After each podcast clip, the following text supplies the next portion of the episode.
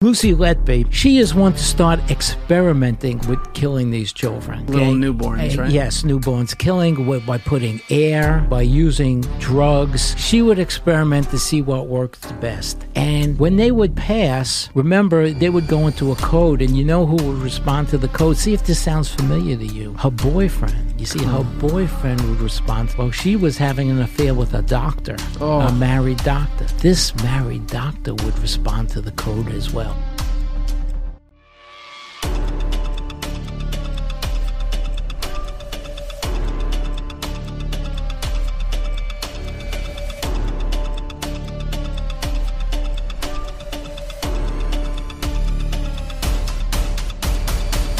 Dad or mom.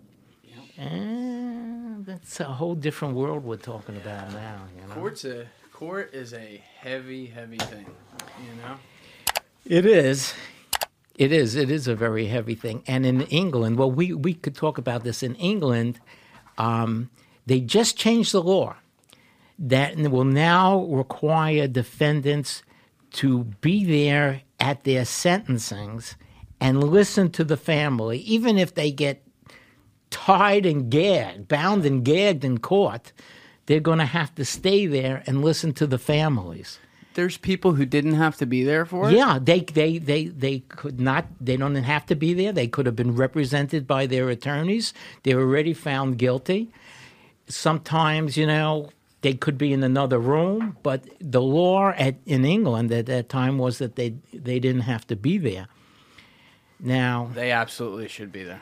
now I could tell you there are actually some killers who want to be there because this is more enjoyment for them. Right.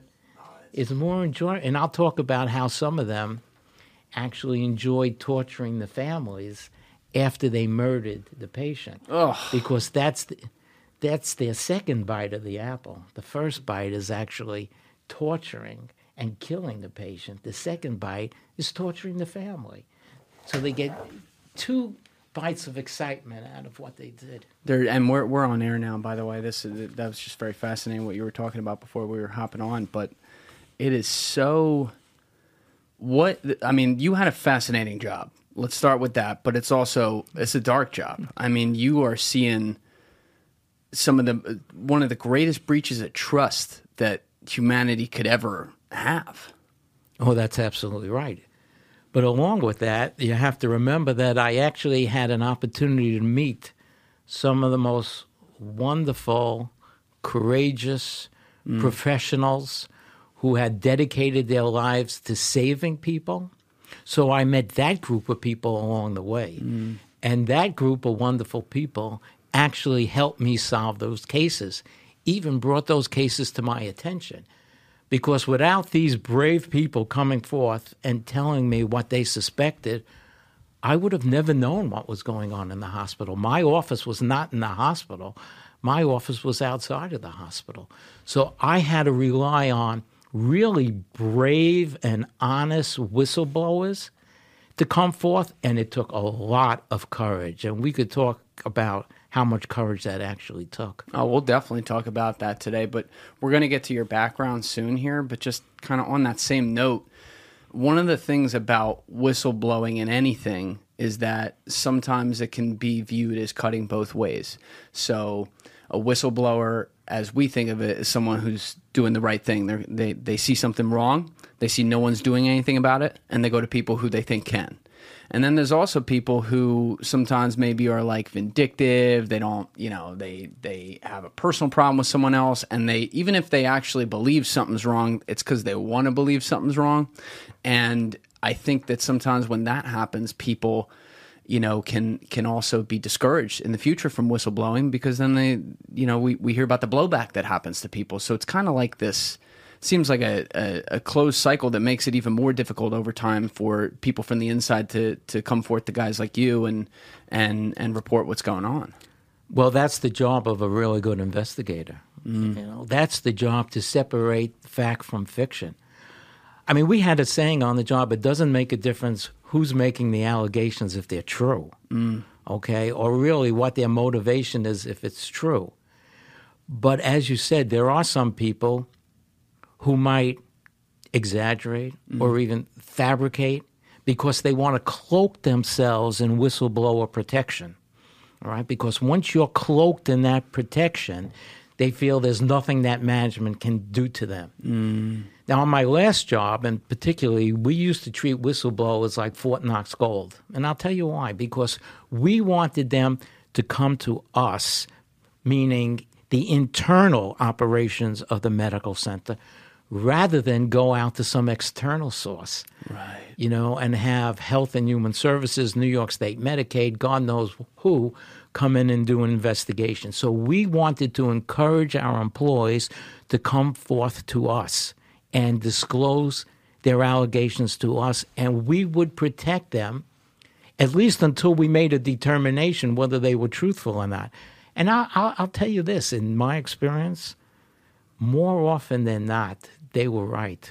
Mm. More often than not. That's good to know. You know, I mean, they would say, you know, Bruce, something's going on. I don't know exactly what it is, but I've been working in this job for the last 20 years or so, and I know my job, and something's going on here that's not right. Could you take a look at it? And that's the way it often starts. And we were so happy to have them because what is the alternative? Well, the alternative is something called a, a qui tam suit. Are you familiar with that? No. Okay, well, this is very, very interesting. Qui tam is a Latin term, and it actually means he who sues on behalf of the king and himself. And this is the way it works. Let's say, Julian, you're, you're working for a, a hospital or a contractor or anyone that deals with the government, that has government money, all right? And let's say you, you know that your hospital is ripping off Medicare, all right? They're filing false claims. They're doing all kinds of mm. things to get more money from the government. And you know that. Well, there's a couple of directions you could take. You could go to your supervisor, who might just poo poo the whole thing. You might go to the compliance department, which will hopefully investigate and correct the situation. Or you could do a third option, and this third option is called the qui tam suit. This is the way it works. Hmm. You go to an attorney and you tell the attorney, look, I work for the XYZ hospital. I know that the XYZ hospital is defrauding the government. You know how I know that? Because I'm actually involved in the process. I've seen them hmm. file these false papers, I've seen them claim things that they shouldn't claim. So, what does the attorney do? He goes to court, federal court, and he files this qui tam lawsuit known as a whistleblower lawsuit. All right. And this lawsuit lays out for the government all your allegations. Then the government has a limited amount of time to decide whether they want to conduct a criminal investigation, a civil investigation, or no investigation at all. Now, if the government co- collects uh, fines, which they almost always will, whether there's a criminal prosecution or a civil prosecution, the person who filed that lawsuit, they're known as the relator. The relator could get up to 25% of all the money that the government collects in fines and penalties. And just to show you how much money that could be. When I was at the VA, we had a relator who worked for a pharmaceutical company who told us how the pharmaceutical company was ripping off the government in the VA. That pharmaceutical company got fined close to a Oh, billion my dollars. God. The relator, the relator walked away with twenty-five million dollars. He spent a year in my office working with my agents, and he got twenty-five million dollars. He couldn't throw you a mill? So you know what? The employees say, well, gee, you know what? I could go to the compliance department and maybe I'll get a certificate suitable for framing, mm. or I could go to an attorney, file a qui tam lawsuit, and if we win, I'll get this money. And there's another part to this. Let's say the government decides we're not interested in this. The relator could actually pursue the fraud case, him or herself, and if they prevail, they could get up to 35% of the money collected. So they could actually go into court and claim that the XYZ hospital is defrauding the government, lay out their case, and if they win, yeah, there'll be all kinds of fines to the government, but they will receive 35% plus attorney fees. Plus so that's attorney- just throw that in 35% as plus well. attorney fees. Wow. So, what a tremendous incentive that is for reporting fraud. Now, we're only talking about fraud here. We're not talking about suspicious deaths. Which is what you did. Correct. Now you didn't really do. Well, we're gonna get to the full background as I said, but you did all suspicious deaths, even in your career post government, right? Or Yes. did you also do fraud? And- Oh, no, fraud is, uh, I would say, fraud, many more fraud cases than actually suspicious death okay. cases. So you were directly heading that, though. Yeah, you see, I covered the entire gamut of crimes that can happen in a medical center, and there are a lot. Because if you think about it, medical centers, well, they're like small cities, Yes. all right? Just look at the procurement that they do. They procure everything from the most complex scientific equipment to diapers, all right? Look at all the construction. When you ride around, don't you always see hospitals Always. building new? There's always construction going on. So if you think about all the procurement, all the services that go on in a hospital, all right? Um, all the narcotics that are in the hospital, the radiation, the research that goes on in the hospitals. Hospitals are an incredible place where crimes can occur. All right. So security and internal investigations are extremely important. And I've done cases that cover uh, cover that entire smorgasbord of cases that I just laid out to you. Everything from drug diversion to theft to bribery. Hey, look, let's say you have a construction company and you want to get into a hospital system. They don't have just one hospital, they have eight hospitals. Or North Shore, um, LIJ, uh, they have um, like 20 hospitals or something, all right? So getting into a system like that could change your life. Absolutely. So maybe you would be inclined to do a little money under the table to the hmm. contracting officer. In New York, they'd never do that. Come on. I've heard it happens. Hey guys, I need your help with three quick things. And if you're watching me on Spotify video right now, you can see this timer to my right. It is going to be fast. Number one, if you are not already following the show, please hit that follow button on Spotify or whatever audio platform you're on. Number two, if you're on Spotify right now, on our show's homepage in the description, you will see a link to our Spotify podcast clips channel. That's right, we are posting clips from this podcast every single day on there. There is a whole library, so go over there and follow. And finally, number three, if you are on Spotify or Apple, please leave a five star review. It is a huge, huge help to this show. Now, let's get to the episode. Yeah, I, As a matter of fact, my very first case, my very first case when I left the government and went to the private sector. which was 2005, yes, 2006? 2005. First day, first case. Um, this contractor says to the guy who's heading up the boiler room, he says, Look, I want to do all kinds of work here. And uh, what does it take for me? And the guy says, Well, you know, the, con- the uh, hospital employee says, You know what? I really need like $25,000. I says, No problem. but he says, You know what? We're required to have three bids. So how do we get around that? Contractor said, No problem. Oh, he's got that too. I'll submit one real bid and I'll make up two other phony bids and I'll submit them along. And then when those dumb auditors, like me, come along and take a look, all we do is see, well, there are three bids. Oh, yeah, there were three bids. Okay, let's go on to the next contract. They'll never get the fact that I paid you $25,000, okay? Did he make up places as the other two bids? Not, he made up places. He Oh made up businesses. He made up letterhead because he thought, hey, look, when the auditors come around, they're, They're paper lazy. pushers. Yeah, they don't They're care. going to look at the paper. They have a checklist. Are there three bids? Check, check, check. Okay. Well, we fooled them because one of the first things I did when I went in the private sector, I said, you know what we're going to do? We're going to start interviewing the losing bidders. Mm. Because when you interview the winning bidders, they're going to tell you everything is wonderful, everything is beautiful. Let's interview the losing bidders. So we got a hold of this contract.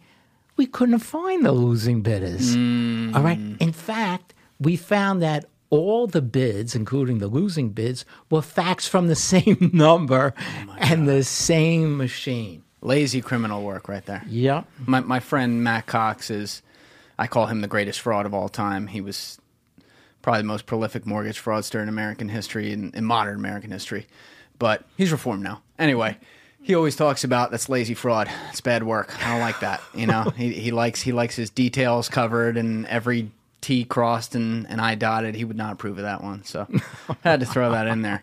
But wow, man, what an opener. Th- this happens a lot. Like when someone's here before the podcast for a little while and we're having a long conversation, we kind of do like a podcast before the podcast. So it's always good to warm up. But then I'm like, well, I guess when the cameras turn on, we just keep going. But for people who have been listening so far, if I didn't cut that first part and throw it on Patreon, might have done that. But if I didn't do that and they heard the first 10, 15 minutes there, what, how did you get into this? Like, like what, what at, as a 22 year old coming out into the world makes you say, I would like to be a medical murder death investigator? Well, that's not actually what I had said. okay, because I always wanted to to be an investigator. I always mm. wanted to do this type of work. Probably just watching too many Columbo TV shows. You mm. know, I said, I'm not a big, tough, dirty Harry kind of guy, but when I see a guy like Columbo, I said, you know, I think I, I, I could do this. I could do this. So it wasn't easy getting into the federal government. You know, it was pretty hard at, at that time. But uh, I started out working um, for an Army Reserve unit as a civilian technician for an Army Reserve unit. And then an opening came up in the Department of Defense as an investigator, and I started out doing background investigations, hmm. which is really a great way to start because you learn to talk to people, you learn to gather records, you learn how to put a case together. You could do that for a while, but not too long because you want something more challenging. And then I got involved in um, contract fraud. And the first contract fraud case I had was actually a firm in New Jersey called the Bradford National Company. The Bradford National Company had a series of contracts. They had a contract with the Trident submarine program, and they had a number of commercial contracts. And these are what they call cost plus fixed fee contracts. In other words, mm-hmm. there's a fixed, fixed fee, but also your labor and other costs you're able to add on. So the number of hours that you spend on a particular contract, you're able to bill in addition to the basic cost. Okay. So what they would say is, you know, our commercial contracts are running out of money. But we've got plenty of money here in the Trident submarine program. So this is what we're going to do. Even though our employees may be working on commercial jobs, we'll charge their time to the Trident submarine program. So what happened is that the Trident submarine program actually wound up paying for things like writing the New Jersey driver's manual, they actually paid for um, computerizing a chain of pharmacy stores, their records.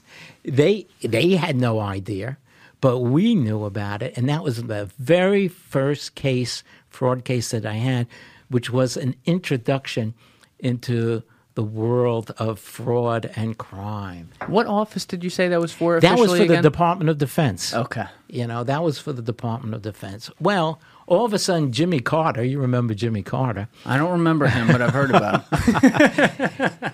he did one good, really good thing is that he created this Office of Inspector Generals mm. in every major federal agency and eventually even some of the lesser agencies.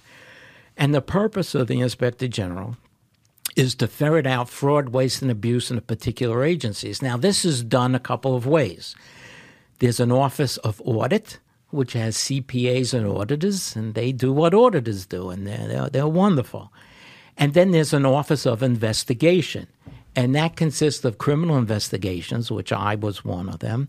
And we would do the criminal investigations, and we were full federal law enforcement, carried guns, makes arrests, the whole nine yards. All right. But the VA had a third component, which the other IGs don't have, and that's an Office of Healthcare Inspection. Mm. This Office of Healthcare Inspection, their mission was to go to the VA hospitals and nursing homes and make sure that they were doing what they were supposed to be doing and helping our veterans. So for me, it was a great honor not only to be in law enforcement, but to be in a law enforcement position that was dedicated to helping our nation's heroes. Mm. That was a pretty good position to be yeah. in. Yeah, and it is something. On a little side note here, you do hear a lot today, especially about complaints about the VA and complaints about the way we take care of of our heroes when they come home and, and they're they're retired from the military. Like, did did you see a lot of positives up close though as well? Many in the many system? positives. I could tell you that the VA improved dramatically from the time that I first came on board to the time that I left. Hmm. Um, and it, the overwhelming majority of veterans are happy with the care that they receive. Um, but there are horror stories. Yeah. Uh, there are horror stories, but that's almost true in any hospital system. Look, there are over 100 VA hospitals. Not every VA hospital will be created equal. Not every department on every floor of the hospital Yeah, is yeah, going to yeah. be created equal. Okay? So, yeah, you're going to have some terrible things, but you have to remember a good number of VA employees are actually veterans themselves. And the overwhelming majority of them are really dedicated to helping veterans. And it's very sad when you hear some of these stories, and I get calls all the time. All the time, I get calls from veterans about the problems they had at the VA hospital. But I know that the overwhelming majority of them get really, really good care, in my opinion. real quick to all my Discord people out there, the Julian Dorey Discord is officially live. I put the link down in the description below. So go hit that, join the community, and say what's up. There's all kinds of features in there, and I look forward to hearing from you guys. Let's get it popping. Well, that's good to hear because, like I said, you usually hear the negative with that stuff, and I do try to check that because, you know, it's like it's like they say about some law enforcement and stuff. You only ever hear when something goes bad. You don't hear about all the things they thwart, and I guess that's just part of human nature. But at, at what point did you start to focus totally on actually investigating doctors, nurses, or people within the hospital systems who could be, to be clear for our audience out there, purposely killing people? Like, let's call it what it is serial killers in this case. Absolutely. So I'm sitting at my desk one day, and all of a sudden, I get a call from the chief of psychiatry at the Northport Long Island VA Medical Center. Hmm. And she says, Hey, Bruce, you're not going to believe this, but there's a doctor working here treating our veterans, and there's a story that he spent time in prison for poisoning his coworkers. So I look at the phone. It's like, and I look at the calendar. I say, "Is this April first? Like, is this an April Fool's Day joke or something?" I said, "You mean to tell me that there's somebody that passed the government background investigation that's working at the Northport VA who spent time for poisoning their coworkers?" And she said, "Yes, Bruce. That's what that- I'm telling oh my you." God. This is Dr. Swango? Yes, that's Dr. Michael Swango, and that's what started it all. Wow. You know, before that, I had done every other case but a medical serial killer case, and that was the first one. So, this then is I like the early 90s? yes, and then I started to look in the background of Michael Swango, and it was amazing. Just What was his amazing. story? Well, when Michael Swango was in medical school, he was known as Double O Swango, licensed to kill. Come on. This is by his fellow students. Come on. Oh, yeah. So the fellow students went to the dean and they said, Hey, Dean, you know, we don't think this guy, Michael Swango, should be a doctor. You know, we're very suspicious of him. It seems that some patients may have expired unexpectedly. And when we look at the notes and things he writes, we just don't feel good about it. Whoa. His classmates did Yes. And the dean said, What the hell do you know? You guys are only students. I'm the dean. I think he just needs some more training. There's a freezing cold take. So you know what? We'll keep him on the job. We'll, we'll keep him here in school for another six months. We'll straighten him out. And then he'll graduate and he'll be a great doctor. He'll be a great doctor. So he winds up going to Ohio State University Medical Center for an internship, which is a wonderful hospital. I mean, it's an excellent hospital. And all of a sudden, patients start expiring unexpectedly. Okay? I wonder why. Now, this one patient, her name was Cynthia McGee. Cynthia McGee was a student at the university, and she got in a car crash with another student. She's actually improving until she gets a visit from Dr. Swango. Then she expires unexpectedly. Now, what was she like in the critical, the ICU at that point? She point? was actually improving. She was actually. but she was still like she was at least banged up, like no, th- they expected her to improve and to be discharged. So, but Swango doesn't get charged with that murder. You see, the student who hit her with his car, he got charged with vehicular homicide. oh no! But he didn't kill Cynthia McGee. Cynthia McGee was actually killed by Michael Swango. Did that guy end up going to prison? No, and I'll tell you exactly what happened to him. Okay. So what happens is that Ohio State starts an internal investigation, but they can't prove that Swango had committed any crimes. They just couldn't prove it. That was an internal investigation. Did they call the police? No, you know, we don't really like to call the police. we don't want to do anything that might get in the newspapers or to harm the reputation of our hospital. So, you know what? We're just not going to renew him and he'll leave and go somewhere else And be their problem. and he won't be our problem. oh anymore. my god!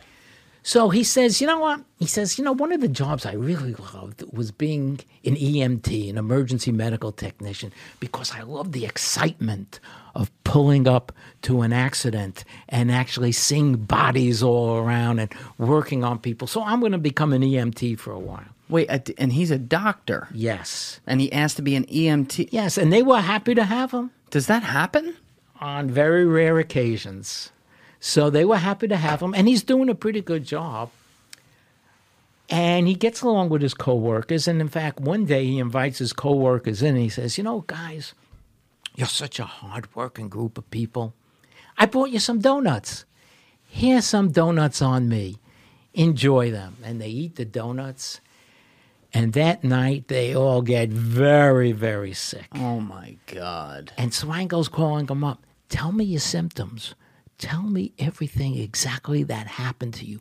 Were you throwing up? Did you have diarrhea? Were you sweating? Tell me everything. He calls each one of them up. All right. Well, these EMTs were not stupid. They're not stupid at all. Okay. About two weeks later, Swango comes in with some iced tea. And he says, Hey guys, you know, you work so hard and I really love you guys. So I made some iced tea for you. Here, take some iced tea. And the EMTs say, Oh, thanks, Doc. Uh, just leave it over there. We'll, we'll take some later. And they have the iced tea tested, and it's loaded with arsenic. And the donuts actually had arsenic on them. And they called the police, and Swango was arrested and prosecuted and goes to jail for three years for poisoning his coworkers. Now, I didn't think that in the United States of America, you could spend three years in jail for poisoning your coworkers and come out and be a doctor, but I was wrong. Wait, he didn't get his medical license revoked for that. Oh no! Oh no! No! No! No! Did they no. even review it? No, um, nothing happened. He, you know, they looked at him as an EMT, I guess. Nothing happened. So he comes out. He comes out, and being a sociopath, such an incredible charm he could put on, such an incredible rap, that he convinced people the following. He says, You know what, guys? I'm an ex Marine, which he was and uh, I'm a tough guy. I got in a barroom brawl, and I really hurt somebody, so I got sentenced to jail. But the governor of the state restored my civil rights. Here's a piece of paper from the governor saying my civil rights are restored. Oh, he forged it. Yes, yes, and he had such a good line. That he eventually was able to wake, work his way back into a hospital on the West Coast. Now, how this is? I'm just doing math in my head. This has got to be near the early '90s when he came on your radar, right? Right. At this time, so Right. there weren't some kind of like. I mean, maybe I'm You know, thinking this is wrong. pre-internet. Yeah, I know it's pre-internet, but you there's know, not some kind of computer system. There was no Google. There was no Google back then. Well, here's the thing: in many locations, there's a real shortage of doctors and nurses. You know, even today, there's a real shortage Yeah. of doctors and nurses, especially some blonde hair, blue eyed ex Marine doctors and nurses. Well, there's a real, real shortage of them, all right? So he gets a job on the West Coast and everything's going well. He's actually doing a good job. He's working in the emergency hmm. room, he's doing a good job. And he meets a, a, a nurse and they get engaged and everything's beautiful. Then all of a sudden, the story comes out that he spent time in prison for poisoning his coworkers. Now, how did that come out? Some, um, oh, I know how it came out. He actually applied for admission into the AMA, and the AMA checked him out, Come and that's how it came out, and it got into the newspapers. So all of a sudden, his fiance and him they break up. I mean, things are going terrible for him. He loses his job there. The fiance flies home to Virginia. All right. Her name was Kristin Kinney. Just a beautiful, really wonderful, wonderful girl. And she goes back home to mom and dad and she says, You know, I really love this guy, Michael Swango. I thought he was wonderful. And then I read what happened. And but you know, when I was living with him, mom, I was getting these headaches. Oh, I was getting these headaches, but now that I'm home, I feel better. Then all of a sudden, the doorbell rings, and it's Mr. Charming, Michael Swango, and he charms his way back into her life. All right. We'll go forward a couple of months, and the next thing you know, of course, the headaches are returning, and she just can't take it anymore. So she takes a gun, she walks to the park, and she blows her brains out. Oh my god. Well, you can't blame Swango for that murder, can you? Well, actually, you can. Because even though the body was cremated, the family saved a lock of her hair and we had it tested. It was loaded with arsenic. Yes, Swango was even poisoning his own fiance because oh, everybody was a target of opportunity. Question on that with arsenic because I'm not very familiar with dosages or how this stuff works. But you know, we hear poison, we think it's the layman. We think like, okay, that's something that can kill you right away if it's not treated. But as I understand it, he could give it in small doses, That so is people were correct. just slowly sick. Would would it Yes. eventually kill them though? It would eventually. You know, arsenic used to be known as uh, widow's powder because, you know, at the turn of the century, if you wanted to get rid of your husband, Well, arsenic. never that hurt. was the way to do it. you know what? That was in. There was a little subplot of that in Boardwalk Empire. I remember that. The one, maybe it was the nurse for the guy was was slowly poisoning the old man. I thought it was like rat poison or something, but Well, look, there's arsenic in medicine. There's there was arsenic in wallpaper. There's arsenic all over the place. It's all a matter of dosage, you mm-hmm. know, and, and how much you take. Look, the definition of poisoning is too much of anything. You know, you can have too much water Yes. and be poisoned, hydro poisoning. All right. So it's really too much of anything. So he had actually poisoned her. All right. Make a long story short, he eventually winds up in my neighborhood at the Northport VA Medical Center. Now, how the hell did he get there? You know, Well, divine intervention. this is what happens. He ran into the Sackman. Um, Stony Brook University out on Long Island has a teaching arrangement with the VA where they send their doctors to the VA for training and learning, and it's great. It's a great, great arrangement. VA hospitals have that. In Manhattan, they have it with NYU. It's it's wonderful. All right. So he goes to Northport and he's looking for a residency, and guess what subject that residency is going to be? What specialty? It was actually in psychiatry. So that meant he had to go in front of a board of trained psychiatrists and convince each and every one of them that he should be in the program. You know, with that cock and bull story about the, you know, being in a barroom brawl and getting his civil rights restored, and they bought it. and this is after all the newspaper Yes. story and everything. Well, they didn't know about that. Oh. They didn't know about it. This is pre-internet. They didn't know about it. They had no idea about it. Was he? So you keep describing him as as a charmer, someone who could really talk his way into any situation. I would think though that like a the board of it's called the board of psychiatry. Mm-hmm. I would think obviously since they're like psychiatrists, they'd be able to spot that. No, Um. You would think so, but look, they're not perfect people either. I guess. Yeah. You know, you have to remember this. Um, most of the the residents at that time were foreign residents, a lot of Indians, Asians. So here comes this blonde hair, blue eyed resident. Boy, they haven't seen one of them in a long time. Mm. So I don't know if it was reverse racism or not. I really have no idea, you know. But I think they were happy just to have a blonde hair, blue eyed ex Marine in the pro. After all, he's going to treat veterans, and he's an ex Marine, and he was an ex Marine. Mm. So he goes to Northport, and that's when I get the call that I, I, I tell you because the story eventually came out. So I said, I have to go meet this guy. All right. Oh, the doc. Yeah. So I hop in the car with one of my agents. I was in Manhattan, my office in Manhattan. We drive out there. And I meet this guy, and he looks like a movie star. He looks like he just came off the golf course with sunglasses and well tanned. And I'll tell you something. If We'll, I, we'll put his picture in the corner of the screen. By the way, there Yeah. he is. yeah, you can see the one with the sunglasses, and that's the way I saw him, just like that one over there. Yeah. Save save right. both of those if you can, Alyssa. Yeah. Thanks. Well, if I didn't know, let me tell you this. If my daughter brought him home and said, Hey, mm-hmm. dad, here's my new boyfriend. He's a doctor at the VA hospital, an ex Marine. I'd say, Great. Welcome to the family. Wouldn't you? Yeah. I'd say, says it. Welcome to the. And so handsome and so charming, you know? Well, when I went there to meet him, he gives me that same story, you know, the bar and Brewster, Brewster, the whole thing. And then I said, "Wow, you know, Doc, that's thank you for clearing this up." I said, "Thank you very much." You knew about that the Oh, story yeah. had come out though, right? Yeah, I knew. He didn't know that I knew, but I knew. And I said, "You know, uh, while I'm here, just so I could kind of close things out, can I have permission to like just search your room?" And that's when he wasn't Mr. Personality anymore. That's when he said no and had us leave. And then I called up the U.S. attorney out on Long Island. She said, Look, Bruce, you don't have any evidence yet that he committed any crime on Long Island, so I can't even give you a search warrant or anything yet.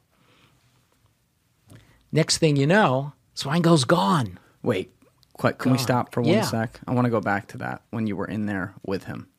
So you're having this full conversation. He's nice as could be. You're playing the role, trying to make him feel comfortable. And then you ask him to search the place, which, you know, if you don't have probable cause, it is a constitutional thing. But he, you said he changed up and he said no. Was there any, you know, we think of this like from the movies sometimes, but it does happen in real life. Like I think of the movie Inglourious Basterds, that first scene where, you know, Christoph Waltz is sitting with a guy who's, Christoph Waltz is a Nazi. He's sitting with a guy who is harboring Jews who have not been taken to the camps. And the Nazi thinks it, but the other guy's playing like he doesn't. And then there's a moment where the face breaks and the Nazi sees it and and it just all like did you have a moment like that where you saw where you knew oh this this isn't just a constitutional thing this isn't just my suspicions tinkling like that's he's doing this Yeah, thousand absolutely. percent I would say that's a great analogy. I would say absolutely. And not only me, but the agent that was with me, we both felt the same way. But there Wow. wasn't anything we could do at the time. He packed up and left. He went to Zimbabwe, Africa, because there's a real shortage of doctors in Zimbabwe, Africa. oh god And when he's in Zimbabwe, Africa, he killed women and children and pregnant women and poisoned his landlady and just did all kinds of terrible, terrible things there. Well, he was ready to move on. He was ready to move on to another country, but he had to return to the United States to renew his passport. And that's when we arrested him, but not for murdering anybody, because we didn't have any evidence that he murdered anybody on Long Island, all right? But we did have evidence of every federal agent's favorite crime lying to the government. U.S. Code 1001 is everyone's personal favorite in the government. If you lie to the government, if you lie on a form, if you lie to an agent, it's a felony. All right? Many police departments wish they had that, but they don't. but we had it in the federal government. what do you lie about So he lied about his background because he wasn't in jail for that barroom brawl. he lied about um, just about everything on his background and his paperwork, and then he lied to me, and then he was able to prescribe medication, which he shouldn't have been able to because he shouldn't even have been a physician at that particular time. So he gets three years in jail for lying to me, which I kind of felt okay about, but I knew what's going to happen at the end of three years. So the assistant U.S. attorney out in Long Island, two guys that were just just wonderful guys, they said, Bruce, this is your window right here. To try to prove that he murdered some of our nation's heroes right here at the Northport VA, get working right now. You have a clock. Yep. Now, I had never done a case like this before. Never done a homicide case. With all the other cases I've done, never done. So I called up my boss in Washington, D.C., and he says, Bruce, don't worry. We're going to hook you up with the right person. Dr. Michael Baden. Dr. Michael Baden Oh, the goat. The goat. is uh, a forensic medical examiner. He was a forensic medical examiner for the city of New York, for Suffolk County. And he's always on TV. He had his own show called Autopsy. this is the guy who did, I believe, Michael Jackson, Oh. Jeffrey Epstein. Yes. I'm missing a Yes. ton in there. Actually, he he was involved when they redid the Kennedy assassination the second time. Oh, that's right. That's how that was his claim to fame. Yeah. I actually I, I had a woman in here a year ago, Nancy Solomon, who did an amazing job reporting on this wild case in New Jersey, and she talked with him because the family brought him in. He does like a lot of private. He does. He's still working, close Yeah. to 90. Still working. crazy. He's an amazing guy, really amazing guy. So I went to the state police, and the state police said, "Well, Bruce, we can't really uh, help you." But Michael Baden said, "I don't care if the state police is going to help you or anybody else is going to help you. I'm going to help you." And he says, "This is what I want you to do." He says, "We are going to assemble a team, and this is who's going to be on this team." He says, "I'm going to be the forensic pathologist." Then you have to find a physician who's expert in chart reviews, who can review all these charts and make a determination, in his opinion, whether the patient should have expired when they did or not. Mm. All right. Then there's this relatively new profession at that time called forensic nursing. These are nurses that are trained in both forensic science and nursing. And they were wonderful. I didn't know that was a thing. Oh yeah, because they they could bridge the gap between what these high level scientists are saying and what lay people like myself could actually understand. Hmm. They were just amazing, amazing people. And then we need toxicology. So we asked the FBI lab to do the toxicology. They turned us down. They turned you down. Yeah, they turned us down. You see, there had been another case that they had worked on, and it didn't have a successful conclusion, so they didn't want to get involved in another one of these cases. So we had to go to a private lab, a private lab known as National Medical Services in Pennsylvania. They're the largest private forensic lab in the country. And the question is could you find traces of these po- uh, certain poisons in embalmed tissue? Because most of the victims had already been buried and you know embalmed and buried and are we able going to find what we think may be poisons in their body and they said yes so we assembled this team How do you do that? well, I'm going to tell you exactly Okay. how they did it. Okay. So we assembled this team. And the first thing we did is we pulled every medical record of every patient that was at the Northport VA when Swango was there. Why?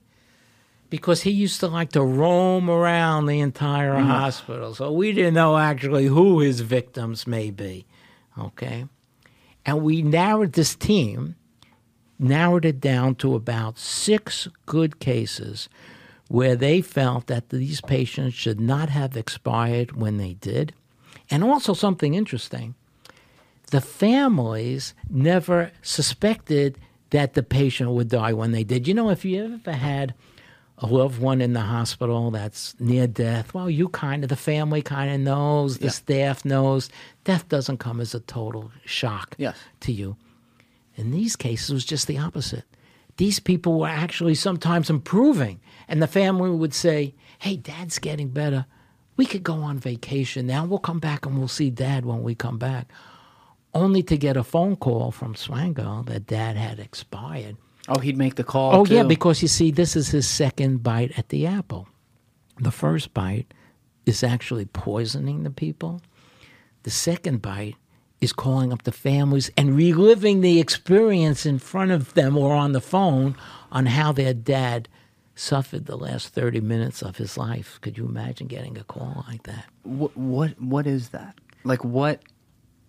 That's his second bite of excitement and power. You know, his power. first bite of power is actually murdering people. The second bite is shoving it in their family's face. Pretty, pretty scary, terrible things. Yeah, terrible things. So we narrowed it down to these six cases. All right. Well, what do we do next, Doc? He says. Now you're going to have to go to the cemetery and dig up their bodies. Mm. I said, do we really have to do that? And he said, Hey, Bruce, you don't ask a forensic to- toxicologist if you need an exhumation. It's like asking a barber if you need a haircut.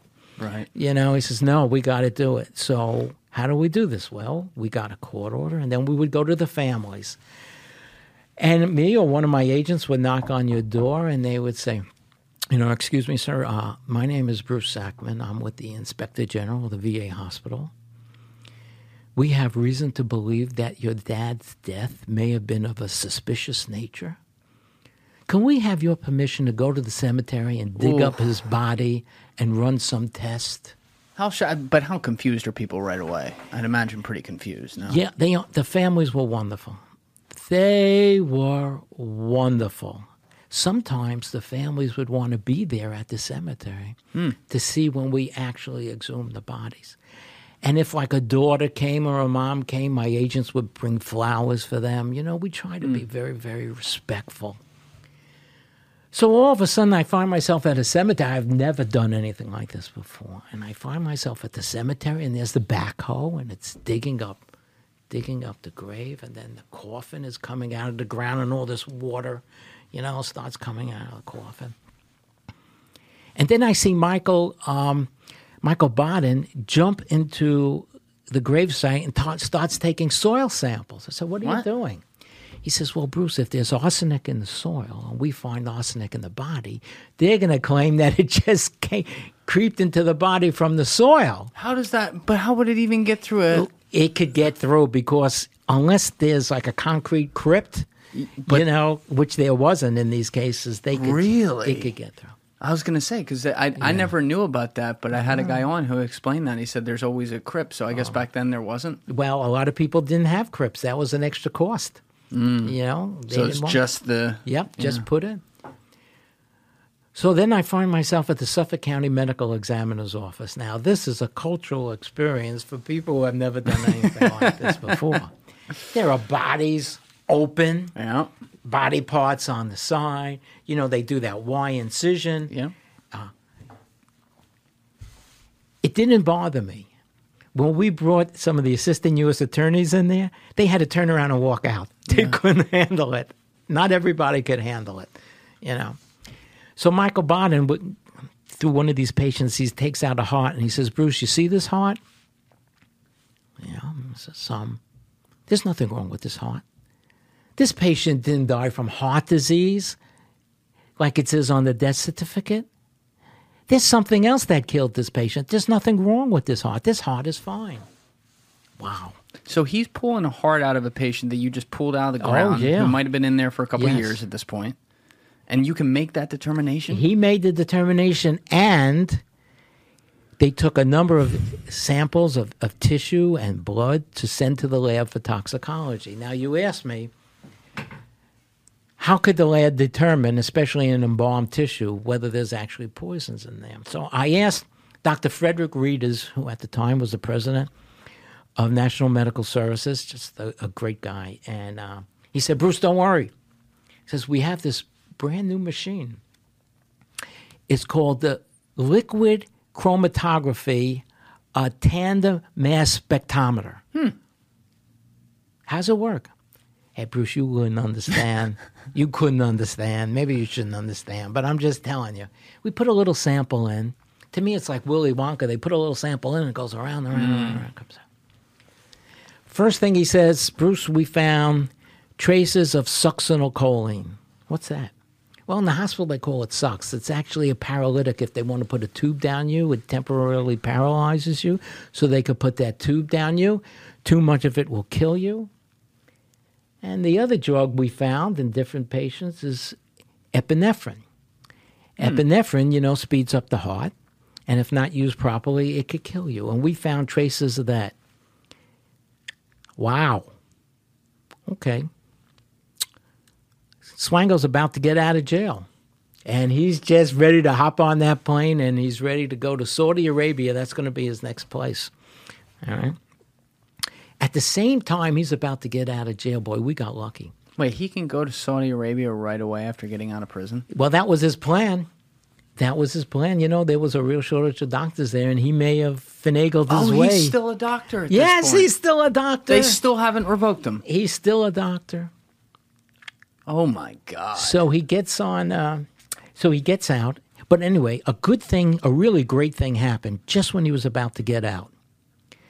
The government of Zimbabwe entered into an extradition treaty with the United States, and they had a warrant for his arrest, charging him with the murders of women and children and pregnant women. And they were just anxious as all hell to get their hands on that guy. So Swango gets out of jail and he's given this offer. He says, Look, you know, you could plead not guilty and go to trial. But even if you win, well, this guy over here, me, is just going to put you on a plane and drop you off on the tarmac in Zimbabwe because we have an extradition order for you right here. All right, quick quick question to understand though. So he was he was getting out of jail. Yep. You thought he was going to go to Saudi Arabia. The way you just made that sound though is you guys charged him with all these crimes, but he was like living at home. No, no, no, no, no. He was still in jail. He was still in jail, but he was just about, to, get, out. Okay. Just about to get out. No, still still in Okay. jail. Just about to get out. Coming out. up on release Coming up yeah. on release. Okay. And uh, so he decided to plead guilty. And he pled guilty, which He didn't want to go to jail in Zimbabwe, I guess. Yeah, well, I, if I was him, I would have pled guilty myself. You know. Um, besides, he was guilty. All right. Did he? Did you have the conversation where he said in there, "Fuck it, I'm going to do this"? Like I'm gonna I'm gonna plead guilty. Were you there No, for that? no, I actually wasn't. I hmm. actually wasn't. I wish I, I, I wasn't. But the prosecutors were there. So now it's time for the sentencing. All right. And the sentencing, you know, he pled guilty to multiple murders at the Northport VA Medical Center and eventually pled guilty to murdering that Cynthia McGee in Ohio State University. So that student that was charged with vehicular homicide, all those charges were dropped. But this is years later. Yeah. So had that kid gone to prison? No, he he didn't get prison. He didn't get prison, but he had a conviction. He had a conviction, and that conviction was actually overturned. Wow. Okay. So now it's time for sentencing. And the families are there. And this is when the whole human side of these cases really come to light. Yeah. All right. Because the families have an opportunity to talk about their dad. Because in this case, they were all men, they're all veterans. How dad served in either Vietnam or Korea and uh, received this medal and this honor, only to be murdered at a VA hospital. The last place on earth you think that somebody would actually be murdered. And how they got this phone call from Swango and how he seemed to enjoy talking about how dad spent his last half hour on earth. The families were, it was very, very emotional, as, as, as you could imagine. And I remember sitting there with my boss, the inspector general, who came down from Washington, D.C., because this is the first time our agency ever had a case like this mm. in the history of the inspector general. First time. And I dare say, probably for all inspector generals. And Swango's attorney has his arm around Swango like he's a poor defendant. My boss, who was ex Secret Service, I thought he was going to get up and strangle this guy. I mean, he, it was all a show. But anyway, so the judge says, um, Michael Swango, I am sentencing you to uh, three consecutive life terms without the possibility of parole, and you'll go to Supermax Federal Penitentiary. You know, that's where all the baddest of the bad, bad, bad boys are Yep. in Florence, Colorado. Ooh, yeah, that's the bad one. Now, I sentence you without the possibility of parole. If Congress should change the law and have parole, your parole is denied in advance. Is that even legal? I don't know. I didn't question it. I never heard it before, never heard it since. Wow. But I'm telling you, that was uh, that was a great, great, great sentence. I assume he had absolutely zero remorse for Remorse? Yeah. Let me tell you, he stood up at attention. Kind of reminded me of like a Nazi war criminal in Nuremberg. Mm-hmm. And he just, the judge asked him, Tell me what happened. And he said, I used the paralytic to murder these patients. Like, you know, like I took a walk in the park, I used the paralytic to murder these patients. It was like nothing. Because it's not about the victims, it's what the incident does for the killer. Yeah. All right. And in some ways, I think he actually enjoyed being there and listening to the families. Mm. To me, that was like a third bite of the apple for him to actually hear. And to him, it's reinforcing his successful murders. You know, I think in some strange, weird way, he actually liked hearing the family. He just sat there, motionless. And all my medical serial killers follow the same route. They just sit there motionless. And I really think maybe some of them enjoy it, maybe some of them don't. Did you learn much about his childhood or background? Yeah, yeah, uh, we did. I mean, we looked into everything we possibly could. You know, um, his father had been an ex Green Beret, uh, kept a uh, a scrapbook of these um, gruesome incidents, we'll call them, in Vietnam, and uh, Kept a scrapbook. yeah, yeah, kept uh, like a photo book of all these incidents in Vietnam that I think he was involved with, and uh, he had a, a, a, somewhat troubled past, but he actually was a good student, and uh, he was honorably discharged from the Marines. So um, I believe that this was all a matter, in, in his instance, I think it was all about the power. He just craved having the power of life and death over individuals. It was a real turn on for him. Uh, other medical serial killers, I think, share that, but others have other reasons. But for him, he just absolutely craved the power of life and death over an individual. He's not the only one that have said that. You know, there was there was a VA medical se- serial killer back in the seventies. Um, his name was Donald Harvey. Donald Harvey murdered a number of people in the VA hospital and outside of the VA. And this is what Donald Harvey said. He says, After I murdered the first 15, excuse me? Yeah, the first 15, and nobody even questioned me, I believe that I was ordained by the Almighty Himself to commit these murders. Because, hey, I'm committing murders and nobody's even questioning me. Okay? And I think that he just got off on in the same way.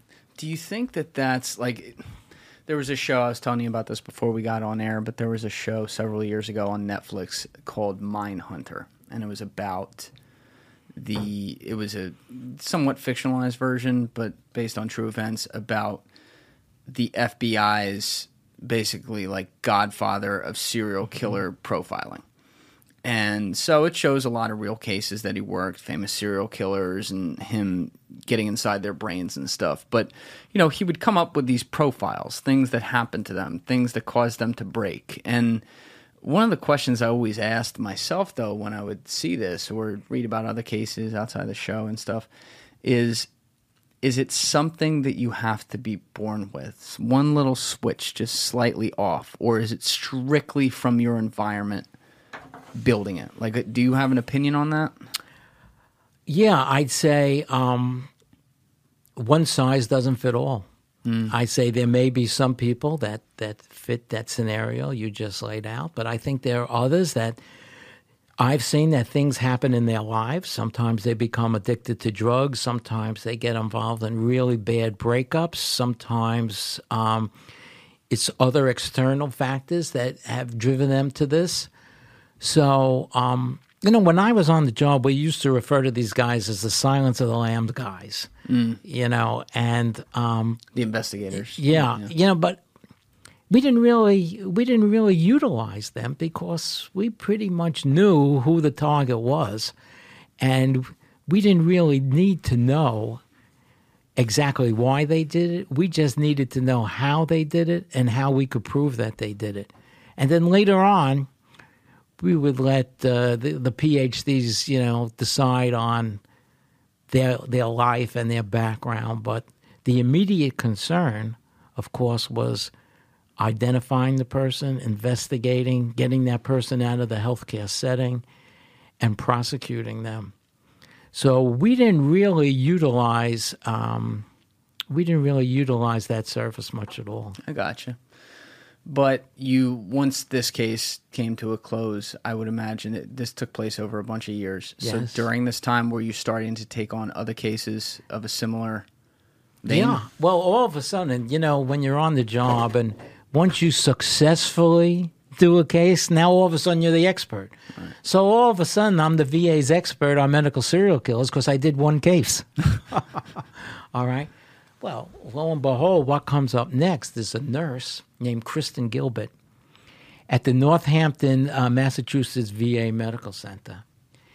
And she allegedly murdered about 30 of our nation's heroes. Um, and that was a very, very, very interesting story because Kristen Gilbert, if you look at her, well, she looks like a typical mom, a typical soccer mom. All right. Um, as a matter of fact, you know my my vision of a serial killer had always been like a Charles Manson type. You know, a guy with a crazy haircut and a swastika on his Right. forehead. No, here comes a typical soccer mom. Oh, hi, Bruce. Yeah, I'll talk to you after I take the kids back from soccer. You know, like a typical soccer mom, not somebody that you would suspect necessarily is capable of killing 30 or more people. How did she come onto your radar again? Well, through very, very brave whistleblowers, mm. all right, because in my office in New York, now we have to remember I was responsible for all major criminal investigations involving the VA from West Virginia to Maine. Now, how the heck am I going to know what's going on in every hospital Right, from West Virginia to Maine? Okay? The only way I'm going to know is if people come forth and call us and trust us to do the right job. All right. So there were a number of nurses on the ward with Kristen Gilbert, and this is the way many, many cases around the world start like this. They start like this.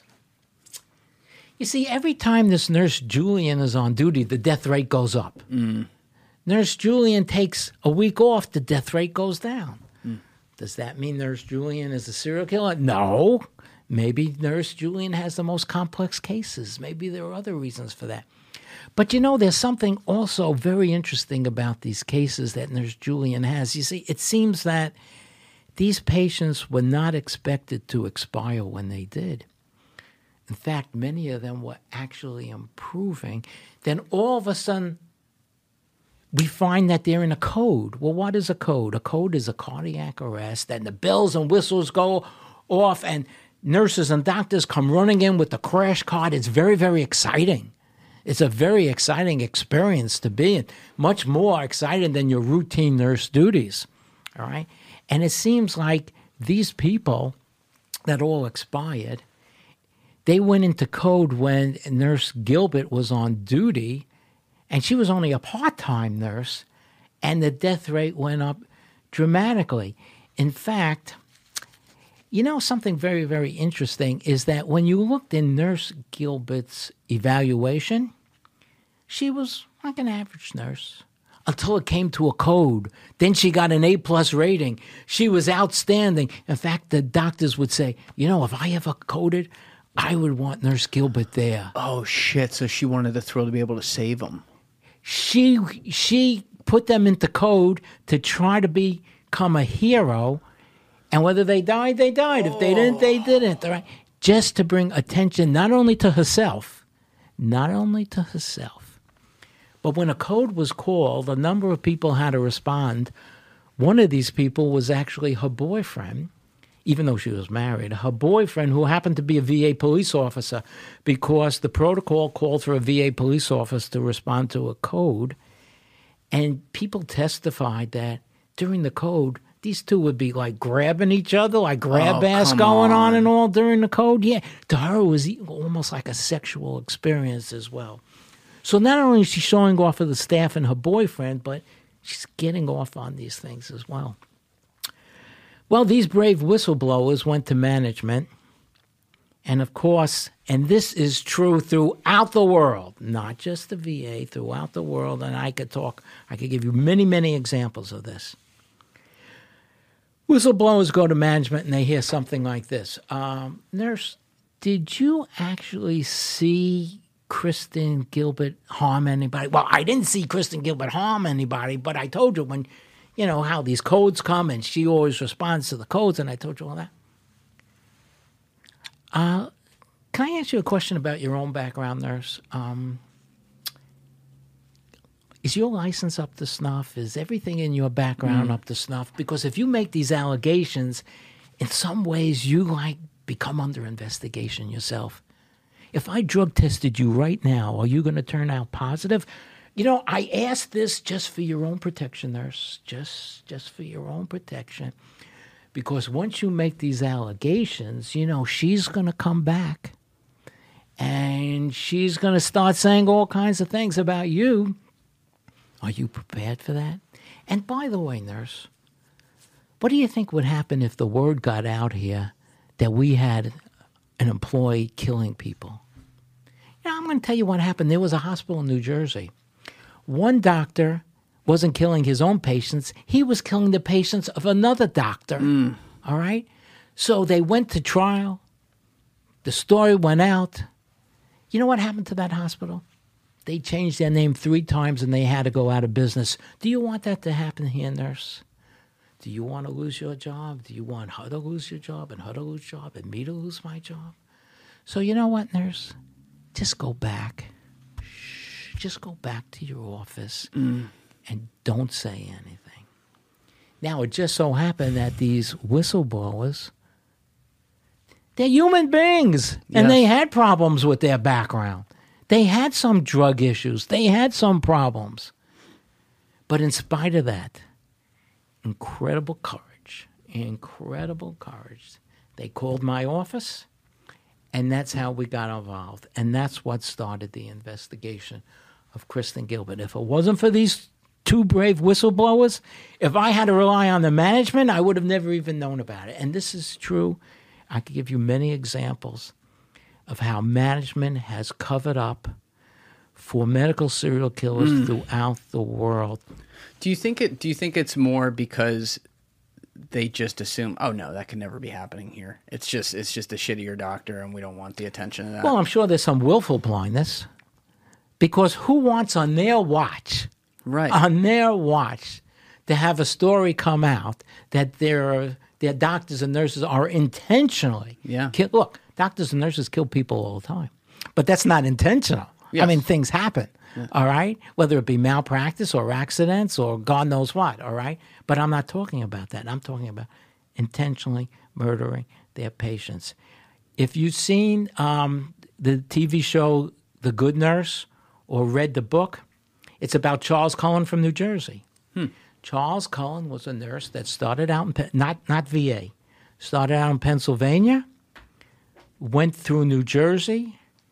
When the first hospital suspected that he was harming patients, they were happy to move him on to the second hospital, which was happy to move him on to the third hospital, which suspected killing, which was happy to move him on to the fourth hospital, to the fifth hospital, to the sixth hospital, to the seventh hospital, to the eighth hospital, to the ninth hospital, to the tenth hospital 10. where finally, finally, a brave whistleblower called the authorities. Okay? Well, when the police went back to hospital number one, number two, and number three, do you think the hospitals cooperated with the police? No, it's not their problem anymore. Just the opposite. They did everything they could to hide information from the police because they didn't want to show Oh, that right. they had Yeah, yeah. internal investigations that knew this guy was doing it, but Exactly. they didn't call the police because they were so happy, so happy to move this guy on to the next hospital and the next hospital. And there are cases like this throughout the world. And ask yourself this question Have you ever read? Have you ever read it anywhere that any of these managers, whether it be a nursing home or a hospital where numerous patients died, were criminally prosecuted for aiding and abetting these murders? I've never personally read that. Well, that's because it doesn't exist. All right. And until it exists, this is going to continue. Because where's the financial incentive? Well, we know, unlike fraud cases where there's a financial incentive for employees to file lawsuits and get money, there's no financial incentive if you report that a nurse is killing people. There's no qui tam, there's no financial incentive for that. If you're a manager, all your financial incentives are based around saving the reputation of the hospital. That's where your financial incentives are. So until a manager somewhere in the world is criminally prosecuted for aiding and abetting these murders, and we change the whistleblower laws, this is going to continue. There are a number of cases ongoing right now, right now as we speak throughout the world. Can you point to, and I do want to get to some of the ones you are consulting on internationally that are pretty crazy because you're world renowned for this, but can you point to hardcore evidence with some of the cases you're thinking about with managers where it's aiding and abetting and abetting and what i mean to be a little more specific on that is if people who are not law enforcement but are in a job, they're running a business, they get way too caught up in just, I'm running a business here, it's not my problem, right? If they have reason to suspect that a doctor or a nurse could be killing people, that that's, I mean, you're almost more likely to hit the Powerball than that actually happened. So, could it be that in their head, I'm not saying they did the right thing at all, I, I completely agree with you, but it, could it be that rather than actually aiding and abetting in their head, they're like, there's no way that's happening. I just don't want this guy in my problem anymore. Put him on someone else. He's probably just a shitty nurse, shitty doctor, whatever, and move on with their lives. Like, if that person were then charged in court, I feel like that is a really tough precedent to set because now you're going to have administrators everywhere questioning every little thing that a doctor or nurse does, including things that happen day to day in a hospital in what is a very high charge, difficult job, and potentially hurting the care of patients. Well, this is my particular view. We're talking about murders here. We're talking about multiple murders. This is a very, very unique situation. Different than many of the other tough, tough decisions that medical center directors have to make. This is very unique. When you have evidence and you don't call the police, when you tell staff to shut up and go back to your office and not continue investigating these matters, yeah, then I think you've really crossed the line. I really think you've aided and abetted. The case in England, Lucy Letby, Yeah, let's talk about it. you know, for those that are not familiar with it, it's most recently in the newspaper. Lucy Letby was convicted of murdering a number of babies. Not the first nurse in England, by the way, to be convicted of that. All right.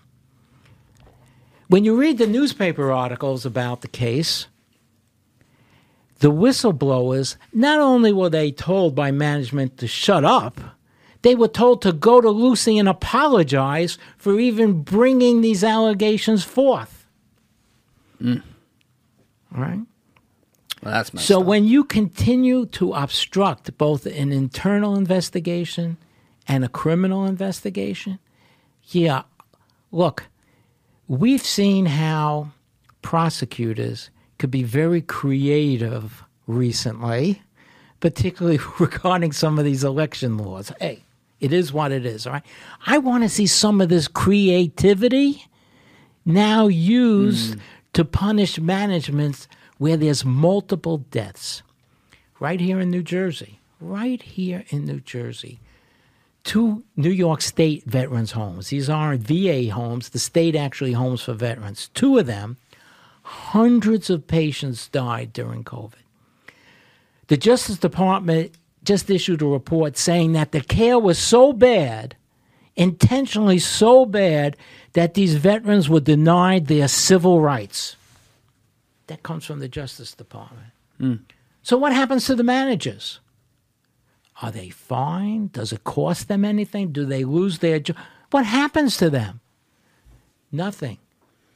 Nothing. So They're if still in you're- their jobs. Well, look, if you're a manager, the incentive is to save the reputation of the hospital at all costs. Now, I'm not saying every manager feels this way. I actually had the privilege of working with one manager who didn't feel that way, and he said, There will be no cover ups, and we will do the right thing here. But throughout the world, and I mean throughout the world, this is more often than case where management will actually cover up these crimes in an attempt to save their reputation, their own reputation, and the reputation of the hospital. And I want to see one of these very aggressive prosecutors, very, very aggressive prosecutors out there, to finally take the leap. Because if we have just one successful prosecution anywhere in the United States, one successful prosecution, of a manager who obstructed these investigations, who aided and abetted the murders, that's going to put a quick end to this because then the manager's going to go, whoa, you know, all of a sudden I could go to jail Yeah, for this. you can make a good case Uh. I ain't going to jail for this, guys. Uh uh we are calling the police, we're calling the authorities, we're doing everything. Right now, that incentive doesn't exist. We have to incentivize that kind of behavior. Yeah, like they charged. I might get the terminology of what the charges were here wrong, so maybe you can check it, Alessi. But different kind of case, but similar type idea. They charged like the president of Penn State with some form of obstruction on the Sandusky trials, Yeah. and stuff like that. They charged, I believe, the athletic director too because they had very good evidence or reports behind the mm. scenes that this had been going on, and they didn't. They didn't bring it to the cops. I, And we can't do that when our nation's heroes die by the hundreds. We I think you. I think you make a good argument there. I. I think it's. I think the burden has to be really high when you do that. Oh, like, I like agree. The, like the burden in the Penn State case was high enough for them to do that. I. I. I think. I didn't say it's going to be easy. Yeah. Yeah. Yeah. I said there's got to be one good one out there, Yeah. even if it's somewhere in the world. One good one, where all of a sudden the manager is brought to task. You know, this nurse, these nursing homes in New Jersey. Hundreds of veterans died during COVID. yeah. There was no need for them to die. Oh, yeah. So the state had to pay millions of dollars in civil penalties. Nobody was charged. Oxycodone, Oh. all right? Oxycodone, the Sackler family. Did Horrible. anybody go to jail? even worse than that, they're not really even like the way the payments are set up in the civil case. And I think this is being relitigated now, thank God. Hopefully something good comes of it. But like their interest, their family interest would basically cover the payments on a yearly basis. Yeah, come on. Time to cut the crap. We have to start criminally prosecuting these people.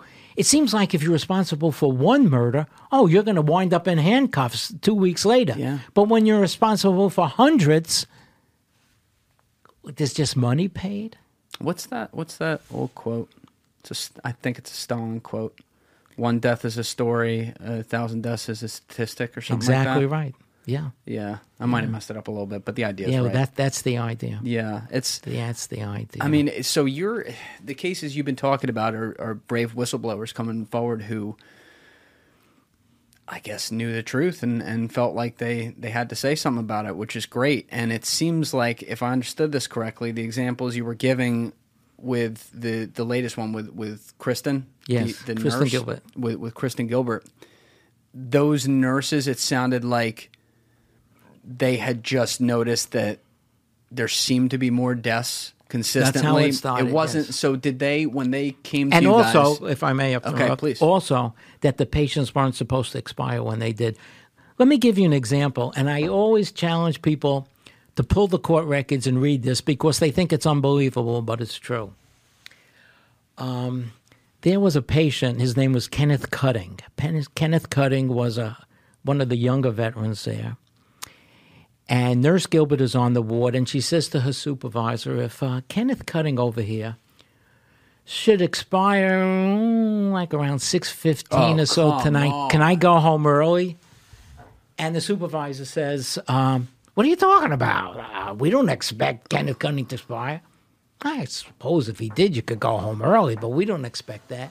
Well, guess what happened at six fifteen? no. Yeah, and she went home early. Okay, and this is part of the actual trial transcripts, and I always invite people to read this because they think I'm I'm making this up. I can't make this up. This is absolutely true. Absolutely true. Well, that was that was part of what I was going to ask there too. Like when these nurses, the initial whistleblowers, not later at the trial, but when the initial whistleblowers come forward, came forward, did they discuss some of these behaviors you've you've mentioned that were later Yes. mentioned at trial? So they had noticed personal things that they're Oh, like, yes. she's fucking crazy. No, because I, I wouldn't I wouldn't say that because remember most of these people are sociopaths and they could be very charming Right. and likable. But uh, these very experienced nurses realized in short order that something strange was going on. They knew that she was in the process of a divorce. She had problems with her husband. She was dating this VA police officer. So there was a lot of, of the social context involved here.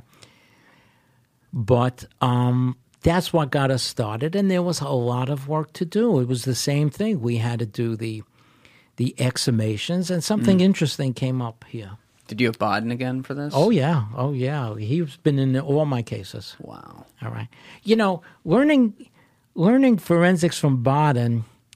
It was like learning physics from Albert Einstein. Yeah. I mean, you really Yeah. couldn't get much of a better teacher. Yeah, that guy's amazing. Yeah, he is amazing. So, yeah, we had to go to the families and exhume the bodies, the whole the whole nine yards. And then the lab came back and they said epinephrine. Okay. And we were told that uh, she used to walk around with this EpiPen in her pocket because she said she needed it in case she got bee stings. But we knew that she was actually um, giving epinephrine to these patients that brought them into a code, and then she would go to the code and, you know, behave. Would she stick it like in their tube? Oh, yeah, you know, So she wouldn't, like, right, actually print, okay. Exactly. So right, you know, some of them, some medical serial killers will actually experiment. They'll try different ways to see. They think is maybe the best way to get over, you know, on the science and everything. So anyway, we're about to go to trial, and I get a call from the lab, Doctor Rieders, and he says, um, "Hey Bruce, I got some bad news for you." You know that machine I told you about, the high performance liquid chromatography tandem mass spectrometer? yeah, I know that one, Doc. Okay. That was Um, impressive how fast you said that. he says, We can't really say for sure that it was epinephrine, but have a nice trial. So we had to disclose that to the defense, of course, you know. So we go to trial and we don't have the toxicology. But what we had was a number of scientists, including Dr. Bonin, who would testify that the deaths were consistent with epinephrine poisoning, even though we didn't have the toxicology.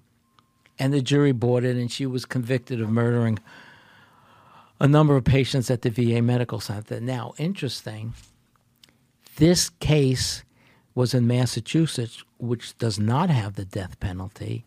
But because the murders occurred on federal property, it was actually a death penalty case because it was a federal case, not a state case. But she, I'm looking right here on her Wikipedia. That's not a good picture of her. Yeah, That she- is not a good She picture. looks like a. Uh, yeah, yeah. that's not the way she looked when I knew her. You could see some of the younger pictures. That's uh, that's a much better. That's not that- her. No, the Uh, younger the one right there on the left. bet- yeah, No, no, no, on the left of the new selections. yeah, that's Yeah, yeah. kind of. Although she was thinner because she had lost weight while she was dating her boyfriend, Mm. she was actually thinner. But I mean, that could be your neighbor. That doesn't look like Charles Manson, a Right. serial killer, right? Right. So this is a death penalty case in a state that doesn't have the death penalty. But they didn't. I'm just saying, like they looking by Leslie of the Wikipedia up, right? Looking at that, I had just seen that when we looked. She didn't get that. She got what, what does that say? Four consecutive life sentences. Yeah. yeah. But it was still so they were. It was on the table though that she could get it. Oh, well, this is the way it worked. In the federal system, after the trial and after you're convicted, there's a separate trial with the same jury mm-hmm. To determine whether the death penalty is the correct punishment or is just get life imprisonment without the possibility of parole. And this is extraordinarily moving, as you could imagine, because this is the families, and we would show pictures of the victim pictures of the victim when they were in the service, picture of the victims at home with their grandchildren, even smiling at the in the VA hospital, only to be murdered at the VA hospital. And Kristen Gilbert sat there, didn't say a word, didn't say a thing, didn't show any remorse. In fact, you know, during the trial, the trial lasted six months, every day for six months every day she couldn't wait for her defense people to bring her the day's newspaper so she could read about herself. Because she was still looking for this attention, even though she's on trial for murder. And she just couldn't wait to open up the newspaper and read about herself every day at the trial. So we go, and the jury came back, and they said no death penalty uh, life imprisonment without the possibility of parole. And we were actually fine with that because, you know, she's a mom, she had two kids. I mean, not going to bring anybody back if you execute her. You know what I mean? I don't know how I'd feel if it was my dad that was murdered. Maybe I would want this, the bitch to be uh, executed, to tell you the truth. I might Yeah. actually feel that way. But we didn't feel that way. We didn't really feel that way. And um, you wouldn't know it, though, by reading the newspapers because they pictured us as bloodthirsty Gestapo trying to execute her in the town square. And believe me, that was nothing could be further, further from the truth. How many people did you suspect her of killing? Over 30. And, you know, this is interesting because about a month ago, I got a call. I got a call from uh, a daughter of a patient who was at Northport when Swango was there. And she calls me up and she goes, uh, Bruce, I think you missed one. I probably missed more than one, to Yeah. tell you the truth. And she laid out the story. There's nothing I could do now, all these years later. I mean, there's no more evidence, no everything. Nothing I could do now, but it's incumbent upon the investigative team to grab the very best cases they can and concentrate on those cases and make those cases. But is that the total universe of people that they murdered in the hospital? I doubt it. In fact, many medical serial killers, when it's all over, and even if they want to cooperate, they can't remember themselves who they killed because they killed so many people they can't even remember. Right. I mean, this fellow in Germany admitted to killing over 100 people. He can't remember all their names, when it happened. Who was that? The detail, Niels Hogel. Is that a case you consulted on? Yes, that's the case in Germany. So what happened there? Oh, he was convicted, and the German police did an incredible job. And here's an example of Hospital One suspected something. They never said anything to Hospital Two. They never said anything to Hospital Three. And then finally, he was caught through brave whistleblowers, even though the first hospital and the second hospital had done an internal investigation and they suspected something. They were so happy to get rid of him. See, this is not just in the U.S. or the VA, this is worldwide. He admitted to killing over 100 people. We think he actually killed closer to maybe 300. He killed people in many countries. We had to, we, actually, the German police, not we, but the German police, who were very, very thorough, they did a fantastic job on this. They had to exhume bodies in three different countries. I mean, this it was a Herculean effort. And at the end, when he wants to cooperate, he says, "Well, I don't. I think I killed maybe a hundred. Charles Cullen in New Jersey says, "Well, maybe sixty, but I don't really remember who they were, or you know." So there's no. What it seems to me is that with the ones you're talking about right now, it's it's not. I'm trying to think the right way to word this, but these aren't as personal killings as they are them just looking for the rush. Does that well, make now, sense? now, you see, now look, it depends, because like I say, not every size fits all. Right. Okay. I'm certainly not a Silence of the Lamb guys, but I will tell you what I've learned over the years. And this is from a layperson, all right? Okay. I, I don't have a PhD or anything like this, but I feel like you know a thing or two, no? street knowledge, Yeah. all right? The majority of cases that I've seen, these people suffer from something called Munchausen syndrome by proxy. Mm. Not all, but many of them. And Munchausen syndrome is when a person will intentionally harm themselves and go into the hospital because they want to get attention. They don't. they're- hmm. Nobody's giving them attention, so they'll harm themselves.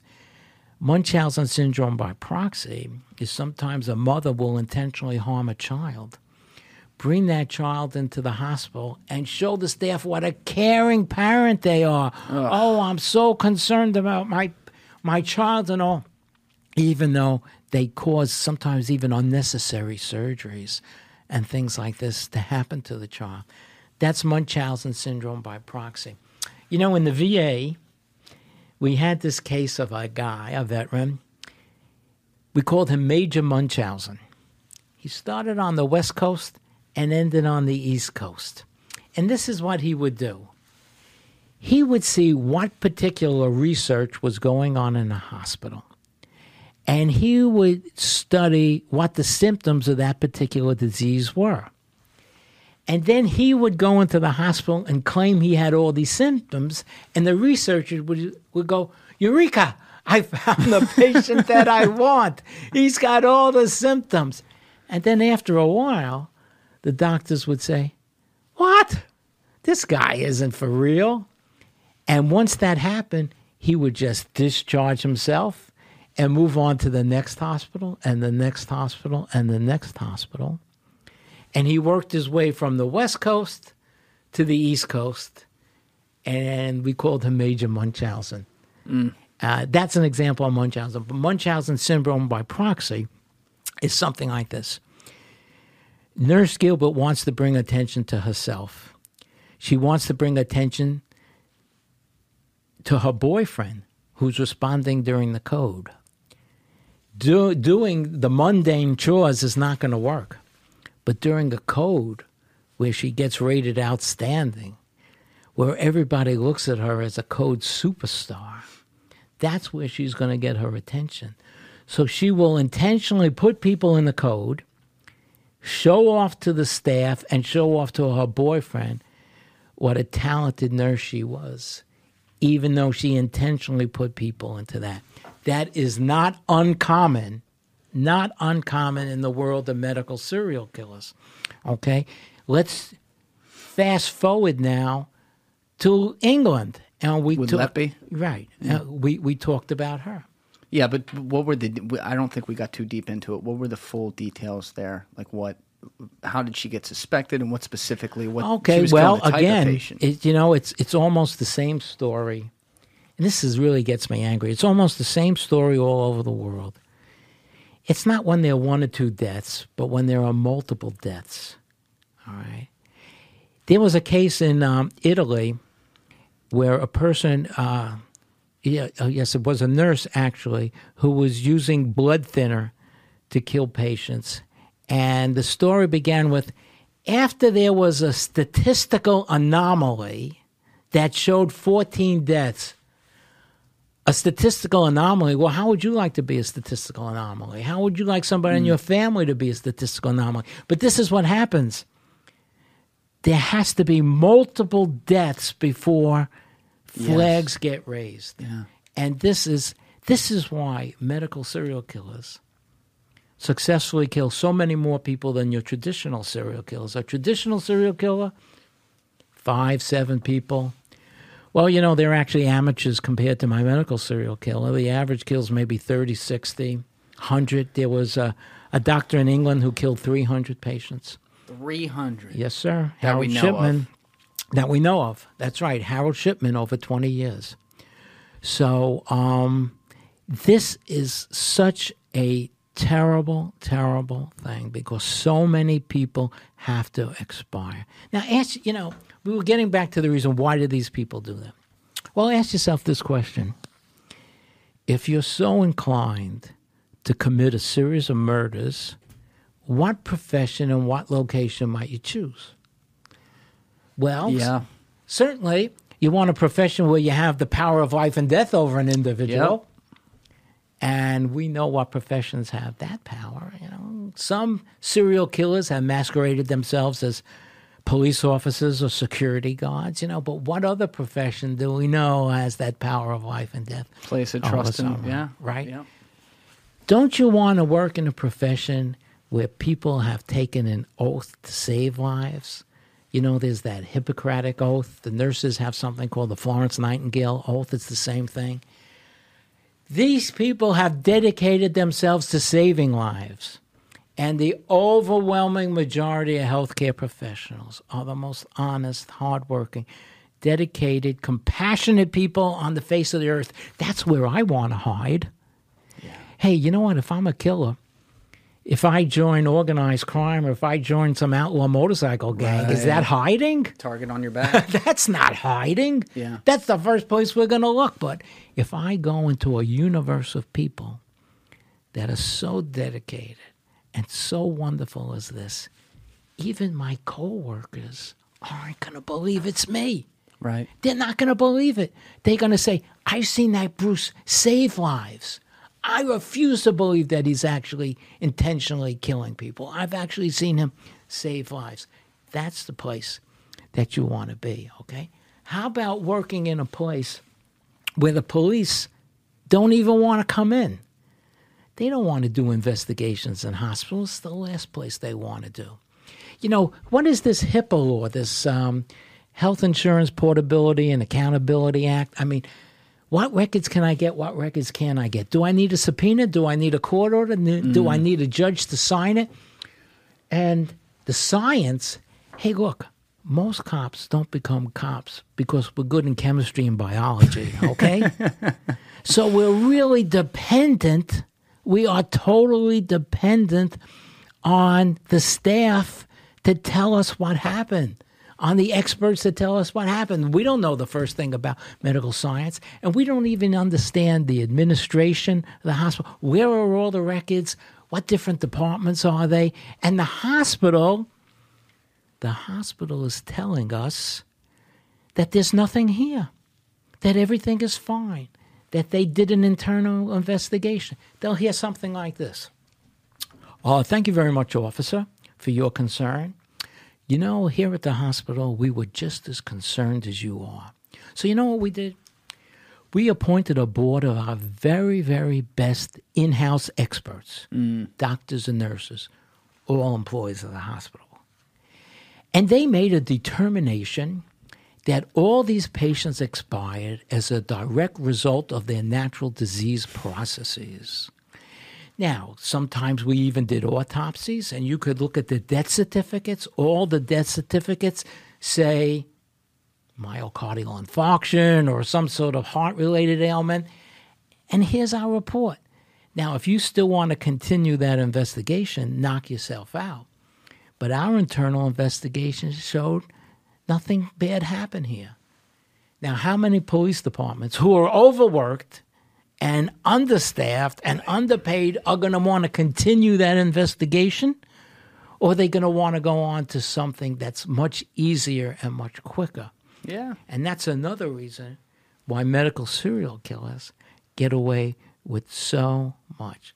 Now, look, when we did the Swango case, we spend hundreds of thousands of dollars on lab fees alone. How many police departments could do that? In the federal government, well, we just write checks, you know, a billion, a trillion, it doesn't make a difference. Local police departments, they don't have those resources like that. So that also helps these medical serial killers to get away with it. One of the things I've been thinking about as you've been going through this over the past 10 minutes or so is ways that you could proactively prevent this. And the only thing that's coming to mind I see a lot of problems with, and that is something similar like what they've done with police, where they have to wear a body cam. But if you had every medical professional wearing a body cam, every single thing that ever happened, it, it would it would Yeah. totally take away their ability to do their job. No, you can't do that. And it's and it's You HIPAA, it's all of it, right? So this is the the best you could do. You have to educate staff and law enforcement on these cases. They have to know what the red flags are to spot these people. They have to know how to investigate these cases. They have to feel free to report these cases to the police. They have to be incentivized to report these cases to the police. And management has to be held accountable when they don't report these cases to the police. That would be a great first step. Is it going to stop it? Of course not. It's not going to stop it, but it may limit the number of victims early on, get the police involved, and clean up the situation before it gets worse. Could you imagine if your dad was the victim of one of these serial killers and they had worked in previous hospitals? The previous hospitals had suspected this person but didn't say anything to the current hospital, and that fellow or nurse or woman was allowed to operate or work on your dad, how would you feel? I'd be pissed. Damn right. I'd be really pissed. right. And that has got to stop. Yeah. I mean, it's. I think we said this right at the outset, and it's come up a bunch of different times today in small ways. But the the fear for people is that breach of trust. There's something about when you walk into a hospital, you know, you don't always get the best doctor, but you're like, well, this person's qualified to answer questions. This person's qualified to take care of me. You, if if you have a loved one, or if you are sitting in a room and sitting in a hospital bed, and something bad has happened, and you know now you got to be on the mend. The trust is that okay, you're out of the woods, you're on the mend. I'm gonna get out of here, and then you know you run into as you've said, the sociopath who looks at you with a smile and says everything's going to be okay, and maybe it's the last thing you ever see. Hmm. There's something about that that is. It's almost more. It, all all this serial killer stuff is sinister. Don't get me wrong, but it's almost more sinister It that is. way. And you know, when people read about serial killers, they read about silly- serial killers who kill prostitutes or mm-hmm. people who jog late at night, and they say, I don't do that. But We all go to hospital at some point, we all go to a doctor. So we're all potential victims here. And awareness is really the- best defense. Awareness and training is, is the really the best defense that we could have for these cases. I agree. It's. I mean, look, that's what it starts with. People got to know what to look for. But we, we have gotten on too quickly and then off the Lucy Letby case a couple times now. I think there's been a couple details given, but I wanted to go all the way there with the full background of the story. Sure. So, can you just tell us all what specifically she was doing? And this is the British Yes. nurse in hospitals, and how you got involved with that case. Yeah. Lucy Letby is not the first nurse in Great Britain to murder children. There have been other cases, but Lucy Letby has been under investigation by the British police for a, a number of years. The case began, like so many of these other cases, with the brave whistleblowers who came forward to the police and told the police what their suspicions were. When these whistleblowers first went to management, not only did the management Right. poo poo their concerns, but they actually ordered them to apologize to Lucy Letby for even raising concerns about her behavior because they were so concerned about the reputation of the institution. Well, how did how so they were basically blowing the whistle on the whistleblowers to Lucy when they had no did they have a requirement to do that for some reason? I'm not sure I understand. What you're So like why should Lucy even know that those nurses came forward in confidence to the management? Well, because it's no secret, you know, it's mm. it's no secret in in these cases.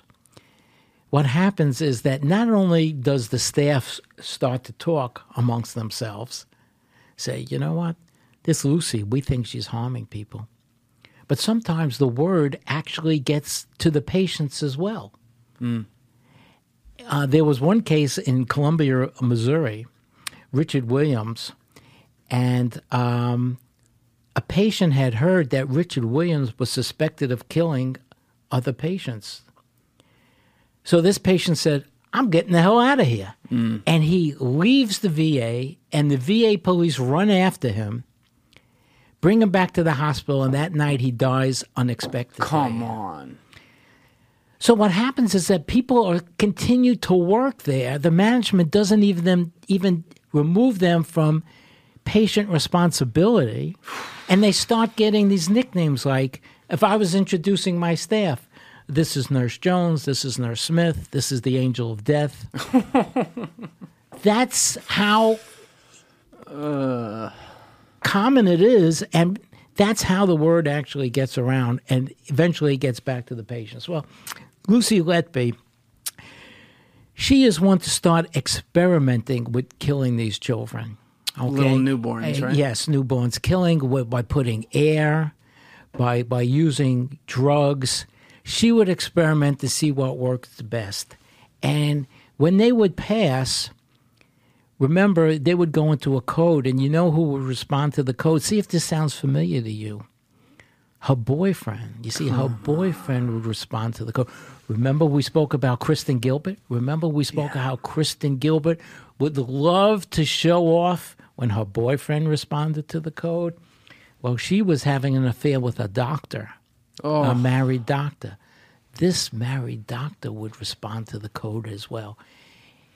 There's so many similarities between Lucy Letby and Kristen Gilbert that when I called up the prosecutor on Kristen Gilbert and showed him this, he says, My God, they even look alike. Oh my God. you know, this is a terrible, terrible, terrible case. And I said to the uh, the national health system, and I was on British TV, and I said, "Okay, what's going to change? What are you guys doing to prevent this from happening again?" And as we speak, there's actually another case ongoing in England about another nurse who allegedly killed people. I said, "What are you changing? What are you doing?" What are you doing to protect your whistleblowers? What are you doing to educate their staff, your staff? I haven't gotten an answer yet. I'm still waiting. I'm still waiting for that answer. I haven't gotten that answer yet. Okay?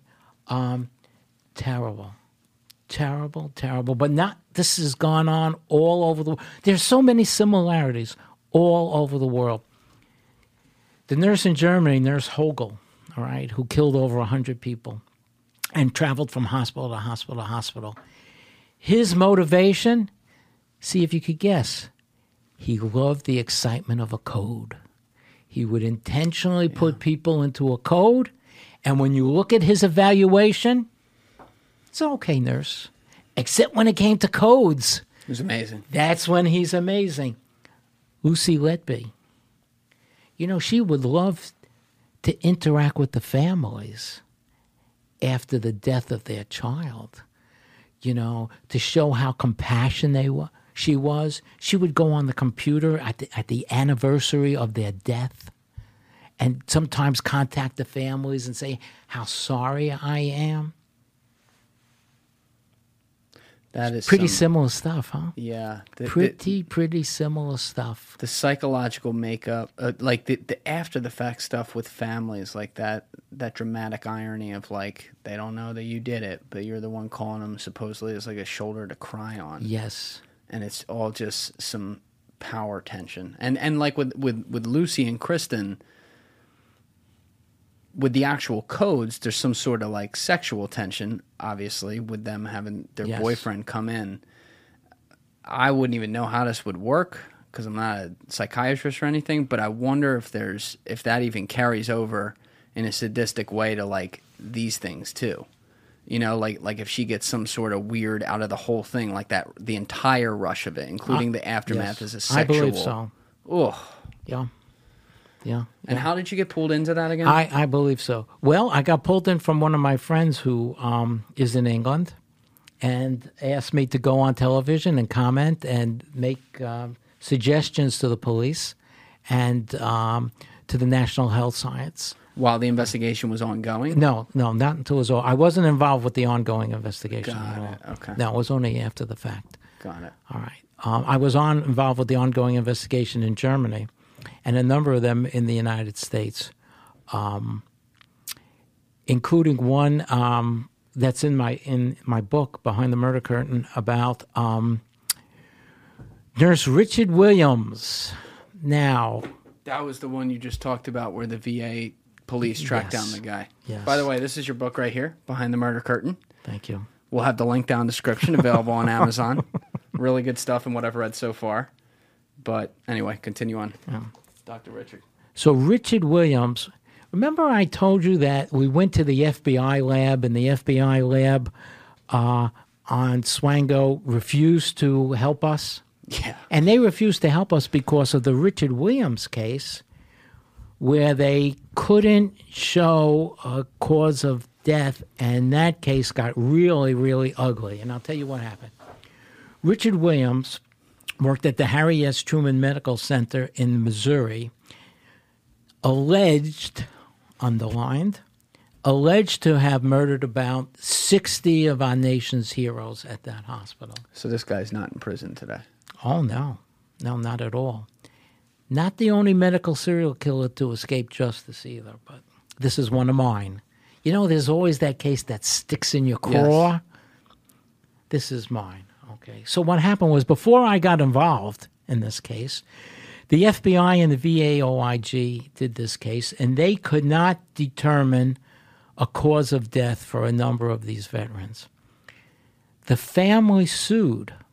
They sued the VA, and the judge, the judge said, in his opinion, Nurse Richard Williams did murder these people, and the families were entitled to money. Now, keep in mind, a civil case is not a criminal case. It's like the OJ thing. He had to pay the family. but- Exactly. right. The burden of proof yeah.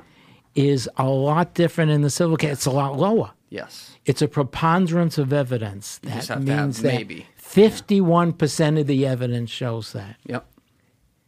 So Richard Williams is sticking out there, and man, am I pissed. But I wasn't involved in the case early on. So after Kristen Gilbert, I said to the inspector general, I said, "Can I take a shot at Richard Williams? What year is this? Two thousand something." Okay. Uh, he said, knock yourself out, Bruce. He was very, very supportive, very supportive. I was so lucky. So this is what I did. I gathered up my forensic nurses, brought them all to New York City. All right. Got all the medical records. I said, all right, girls, go through it. They were amazing. They said, hey, Bruce, we think these deaths are consistent with succinyl poisoning. Remember we talked about that with Swango? Succinyl poisoning? It's the paralytic when they want to put a tube down you. Oh, yes. All right. Wow. Okay, that sounds really good. Call up the Rieders lab. Hey, you have this machine, right? The high you you know the name. I don't, but I remember you said it. Succinylcholine came out of machine. Time to go to trial. Now, this was a state trial. Why was this a state trial and not a federal trial? Because VA medical centers come in three different flavors. They come in exclusive federal jurisdiction, like the Bronx VA Medical Center is, for an example. They come in concurrent jurisdiction, where either the state or the federal could hmm. prosecute, which was the case with Kristen Gilbert. Or they come rarely in what they call proprietorial jurisdiction, which is the state has primary jurisdiction. So in the case of Richard Williams, the state had jurisdiction. So he gets charged and indicted with 13 counts of murdering our nation's hero. Boy, I'm excited. I am so excited. Then the phone rings. It's the lab. I go, oh, shit. Don't tell me. Remember what happened with Kristen Gilbert? They said, uh, we can't prove epinephrine, but have a nice trial. I was afraid to pick up the phone. I pick up the phone. They go, hey, Bruce, I'm sorry. We can't really show it's succinylcholine, but have a nice trial. Now, what was their reasoning behind that? That their lab work was was flawed. That they they they had finished some lab testing and they sent it to a, another organization to verify it, and the other organization couldn't corroborate their results, so it was no good. Hmm. And the local prosecutor at the time declined to proceed with the case like we did with Kristen Gilbert, even without the science.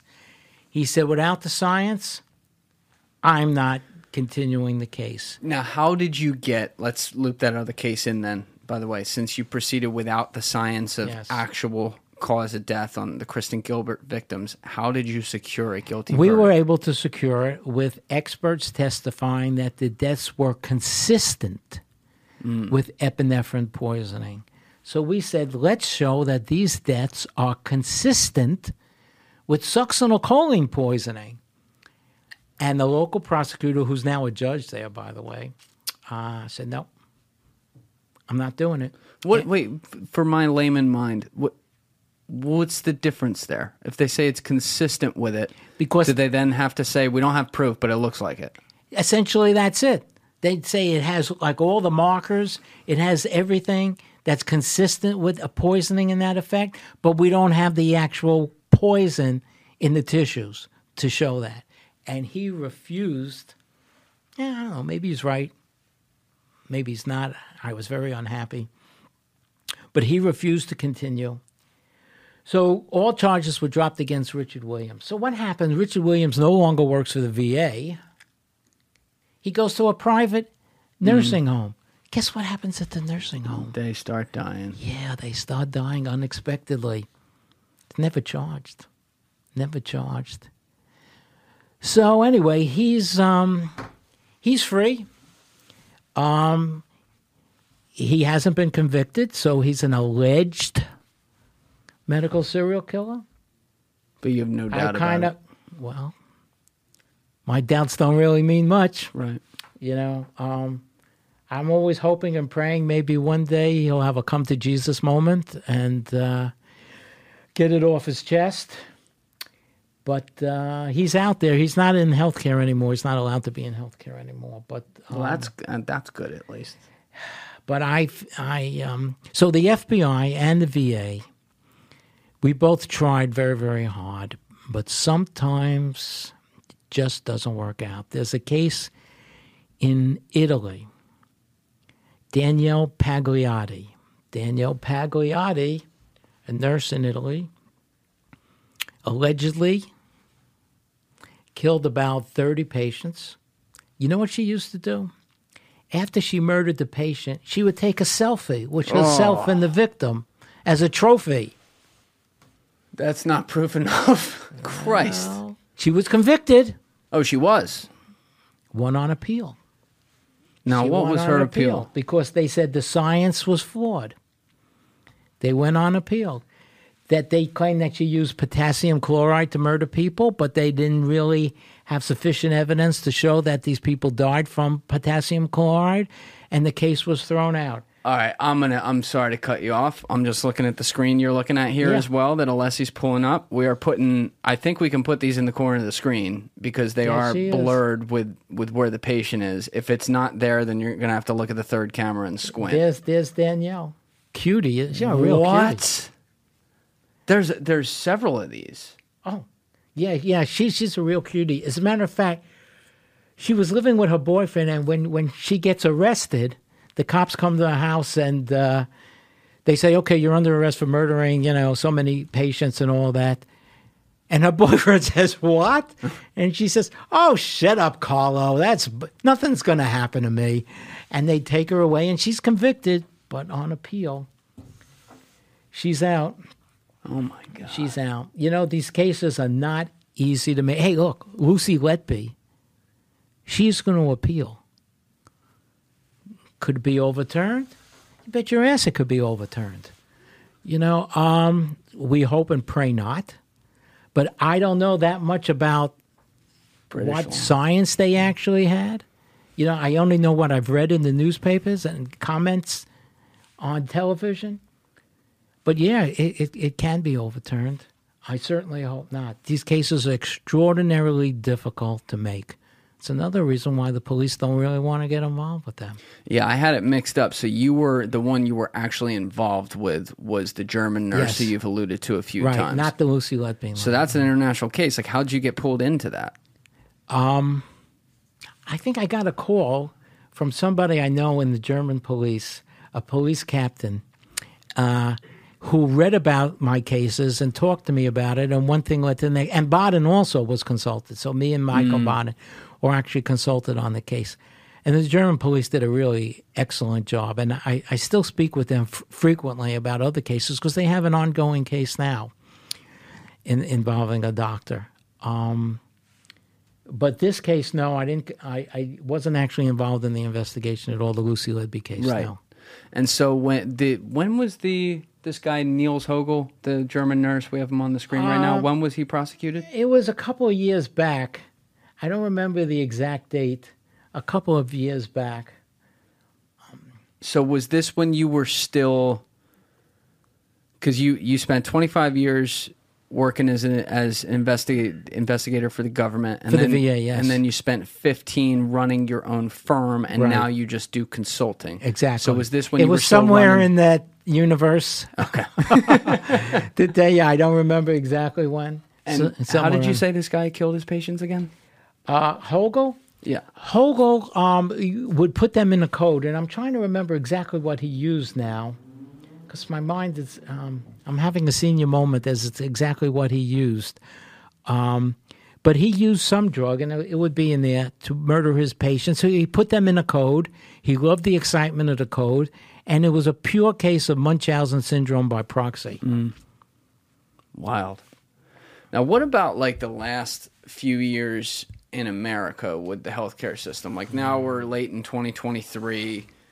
At least when I've been to doctors' offices and hospitals over the last year or so, it seems a little more normal. But, you know, for a while there, we were in the throes of this pandemic. It was completely unprecedented in, in many ways in our healthcare system in, in the country. And, you know, you had mentioned early on in the conversation that you worked in cases, a ton of cases involving fraud and involving all these different things. But from a perspective of just, I guess, crime in general, wherever you want to take it, did you see like an uptick when the pandemic first struck and hospitals were basically like war zones with anything related to medical murders or fraud or? Certainly, an uptick in um, drug diversion cases. What do you mean? uh, I'll, I'll explain. when COVID 19 hit, uh, hospitals, many of them here in Manhattan, were really in a desperate situation. They didn't have the staff, they didn't have the facilities to handle all these people. It was very, very tough. If you remember, they had set up tents in Central Park. Oh, yeah. The Navy had sent a ship over. I mean, it was really, really tough. So a lot of hospitals had to resort to traveling nurses and doctors. All right, nurses that traveled from other states and other areas to come in and fill in the blanks. Oh. All right, and there was a big rush to get them in because it's like if you're an infantryman and the enemy's coming over the hill. You don't have time to do a thorough background investigation on every soldier who's going to sit next to you. Right. You're just happy there's a guy there pointing his gun towards the enemy. Well, this was almost a similar situation here. So people started coming in to the hospitals from all over the country, traveling nurses, okay, and doctors. The majority of them, excellent. But some of them, because of this rush, had some questionable backgrounds that apparently got overlooked or perhaps just they just didn't catch it and they wound up working in hospitals. A number of them wound up working in, in emergency rooms where they had access to narcotics. Mm. Now when i say drug diversion i'm talking about diverting drugs from patients and hospitals to either your own personal use or bringing it on the outside. I'll give you an example of what I mean. Mm-hmm. Traveling nurse goes to a hospital. She's working in the emergency room, and all of a sudden she has access to all kinds of narcotics. Well, instead of giving the narcotics to the patients, she replaces narcotics with saline solution, gives the saline mm. solution to the patient, and takes the narcotics herself. This is not so uncommon, particularly during the COVID when with the traveling nurses, because a number of them had traveled because their backgrounds weren't so great, and this gave them an opportunity to take drugs. And when drugs were missing, they would say, oh, you know, I'm new to the hospital here. I don't really understand the system. Maybe I didn't document it right. But meanwhile, the patients aren't getting the narcotics they need. And when you look at their pain score, you know, they have a pain score from one to Yeah. 10, and they say, well, I was a two, but after I got the narcotics now, you know, I, I mean, I was a 10, but after I got the narcotics now, I'm a two. But I, I'm 10, and I, the nurse gave me this thing, and I'm still a 10. And that's how they realize that these drugs are being diverted. And a number of, and I had a number of cases, a number of cases involving drug diversion. And I'll tell you, the biggest case that I had actually involved a pharmacist. A pharmacist who was the chief pharmacist of one of the hospitals here in Manhattan. All right. Big time. Yeah. He diverted 250,000 uh, pills over, I forgot how many years, maybe five years or something, of oxycodone. And this is how he did it. This is how he did it, okay? Um, he would tell the staff, we have two pharmacies here, staff. We have a main pharmacy and we have a research pharmacy, okay? Well, there's a new protocol, a new study involving oxycodone. So I'm going to have to order a lot of oxycodone. And this oxycodone is going to go to the research facility. Well, I'm going to handle everything. I'll order it, I'll document it, I'll handle everything myself personally because this is a very unique study. So I'm sitting in my office one day and I get this anonymous letter and it says, Dear Bruce, everybody knows me as Bruce. Hey, dear Bruce, um, something's going on in this hospital with oxycodone. We're ordering a shitload of it and we don't know where the hell it is. So I go see the, the, the chief of pharmacy in the hospital and I lay it out for him. I say, Hey, look, you know, I got this anonymous letter. I don't really know what it is or anything. And they say that we're ordering all this oxycodone, but they don't know where it is. How about helping me? How about so I could I could explain to my boss what happened? Could you help me with this? all right. No problem, Bruce. You see, there's this study.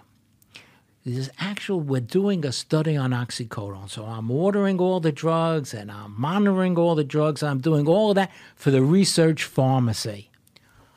Oh, great. Can I go down to the research pharmacy and talk to them about it? Oh, you know what? The head of the pharmacy is on vacation, but when she comes back, you could talk to her. Well, can I actually see this study? You know, I said, my boss, he's a tough guy.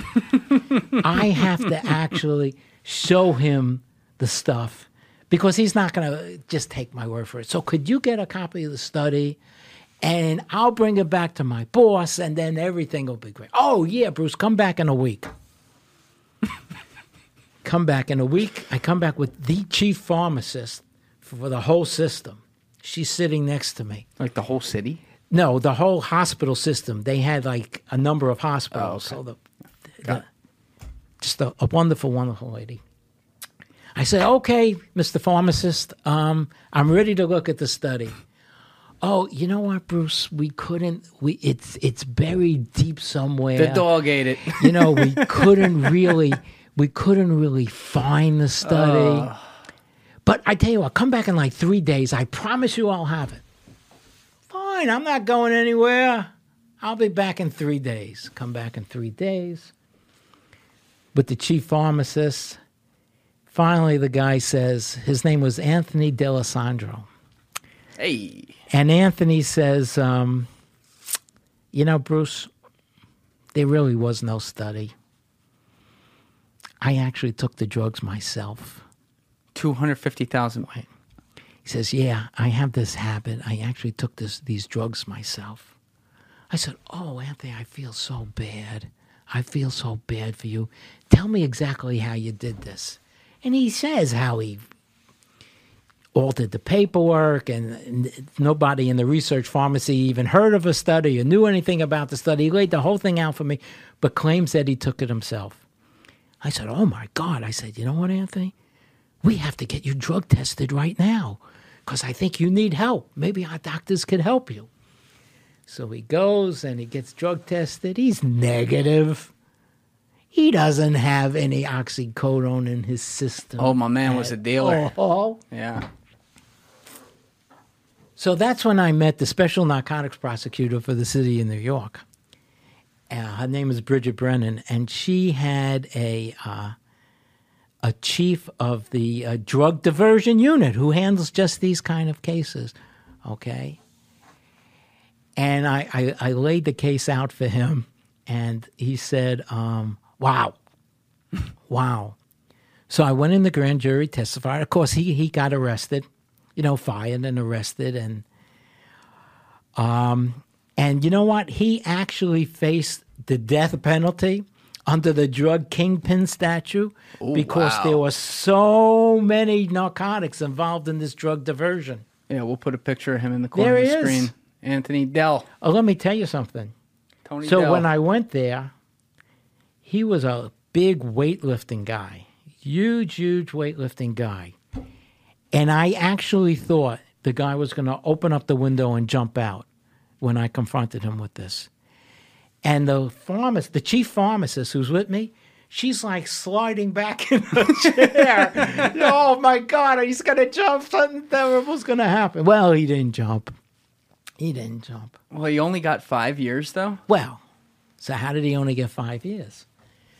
He's out now. Yeah, because he had to cooperate and say where all these drugs actually went. What was he doing with them? He lived in Staten Island, No, well, that's a bad start. and there were uh, fellas with, as shall we say, uh, short fingers and fat necks uh, Val at the end of the last name. that he actually uh, sold it to and, and, and cooperated with the police with that. So now, if you're the president of the hospital system, you call me up and you're going to say, hey, Bruce, that's great. You did a great job and all that. How do we know this isn't going on in other hospitals? How are we going to change the system to make sure that this doesn't happen again? And that's the kind of phone call you want to get. That's what separates an inspector general from like an FBI because an FBI goes in, they lock up the bad guy, and they leave. That's only half of our job. Mm-hmm. Half of our job is to lock up the bad guy. The other half is to correct the system to make sure something like this doesn't happen again. Right. And we went on, we, myself, and pharmacists, we went on like a whirlwind tour of all the hospital pharmacy systems and nursing stations to let them know what happened and come out with systems that would prevent this from happening again. That's the way these things are supposed to get handled. It's not just enough to arrest Lu- Lucy Letby. Hey, great job, guys. What are you going to Stop change? the next one. Yeah. You're not going to change anything? You're not going to do anything different? Well, then don't come call me up and tell me to comment on the next one because it's your fault that there's a next one, that you didn't change anything. You didn't change the system. You must change the system. And when you change the system, this has not happened again at this volume, to my knowledge. This case was so big that the prosecutor actually got a newspaper article from New Zealand mm. talking about this case. Because how many times does a pharmacist Yeah, Manhattan, divert that that many drugs? That's a. I'm. I mean, I, I'm not doing a little math on on street money there. Oh, I mean, millions. yeah, he's he's make, he's having a day. It was millions of dollars. That's Millions so dollars. you know, and and the 500 pound elephant in the room with a case like this is the underlying drug, the oxycodone. Mm-hmm. I mean, obviously that's been an enormous story over the past five years with the Sacklers and what what they've done. I mean, to me, they are. You've heard a ton of people say this, and I think it's 100 percent correct. They're the biggest cartel that we've had in, in recent history in the United States. They they effectively cheated the system in every way. There's been all kinds of documentaries, all kinds of TV shows made on this. There's an amazing book written on it as well, I think called Empire of Pain by Patrick Radden Keefe that is tremendous. I highly recommend that. But, you know, it seems like these guys were caught. They weren't prosecuted criminally. Right.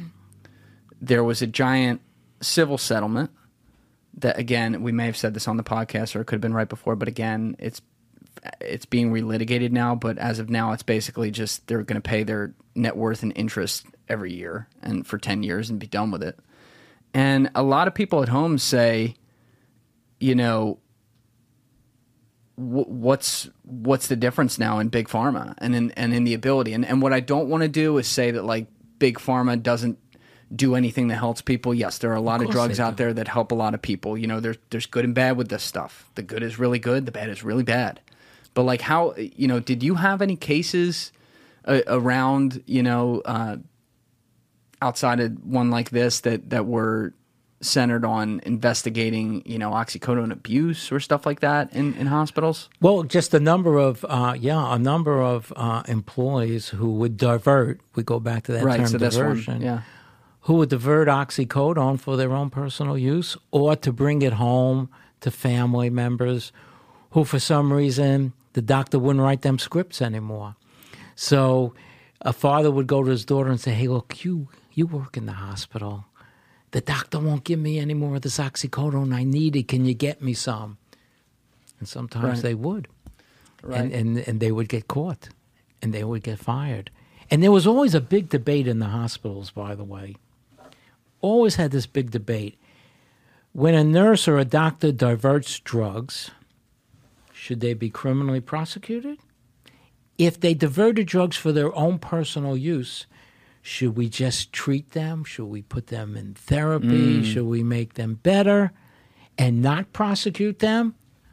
Or should they be prosecuted for stealing? All right?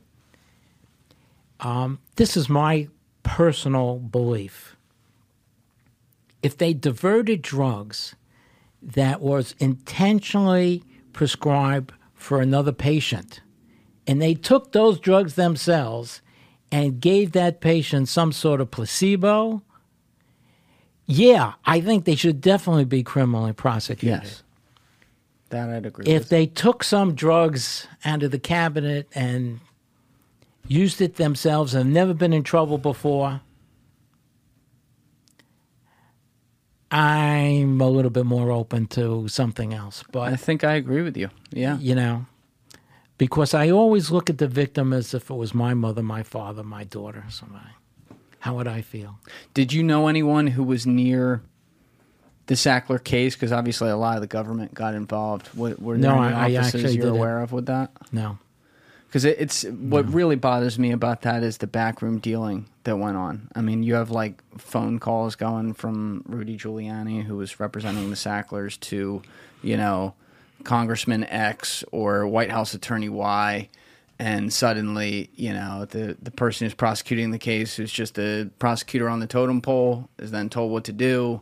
And everything goes away. And I think it makes people, righteously so, completely think the system is fucked because you know despite the work of guys like you and in the cases you do and the good work that happens you see at the highest level an extremely addictive drug like this that is, is essentially heroin. Let's call it what it oh, is. it is. absolutely it, it essentially is heroin. Being legally put into people's mouths that then get addicted to them and someone makes a huge profit on it and then they pay the government so they can have influence to make sure the profit keeps flowing. I mean it just it's very hard not to be extremely negative or even even just like very down on the system. Yeah, it is, and because the negatives are always highlighted, and as you pointed out before, the positives are rarely ever highlighted. So we only get bombarded with all the negatives, and it's very easy for us to yeah. um, not be happy with the situation as as the way it is. But as I always point out, for a whole career of investigating bad doctors and nurses, I had a wonderful opportunity to meet so many outstanding doctors and nurses and technicians mm. that that really helped me. And without them, I wouldn't be here having this conversation because I would have never made any of these cases. You know, I just very dependent on them, and most of them were just really wonderful. What about at the government? Because you were there for a long time. We all know some of the stereotypes with bureaucracy and things move slow, and sometimes people are just looking for the job in the private sector. But it sounds like you had a lot of good people on your team, and and you speak of it in a way. Don't let me put words in your mouth, but you speak of it in a way like you, like you had a really positive experience with the work you did. Yeah, I did. I would say um, I was very fortunate to have very supportive bosses in Washington D.C. Uh, that the inspector general and his staff were very supportive of all the work we were doing. You have to remember, no inspector general up to this point had ever successfully investigated a homicide because that was not perceived to be our mission. Our mission was perceived to be fraud, waste, and abuse. Well, abuse is what I hung my hat on. And initially, the FBI didn't even want to work with us. They said, You guys are the fraud guys. You guys shouldn't be involved in this. They were very, very uncooperative in a number of our cases. And Kristen Gilbert, they, they didn't even want to join the case. We did the case with the Massachusetts State Police, who were excellent, by the way, excellent. They didn't want to join in. They didn't even want to join in. And, you know, um, the supervisor sets the tone. I worked uh, with a number of FBI agents. A number of them were outstanding, I would say. One of the best agents I ever worked with, ever, was an FBI agent. But I've run into some really arrogant, obnoxious FBI supervisors, and I think we saw this particularly um, when the FBI had to testify. Remember in Congress? The FBI. Which one? uh, you know, with uh, Peter Strzok, remember? Yes. Remember how arrogant and yes. obnoxious he came on? Yeah. Well, that's what I had to face. I had to face some arrogant and obnoxious FBI supervisors who really gave me a lot of agita mm. on a number of these cases. Now, I also ran into some excellent ones because I say the supervisor sets the tone.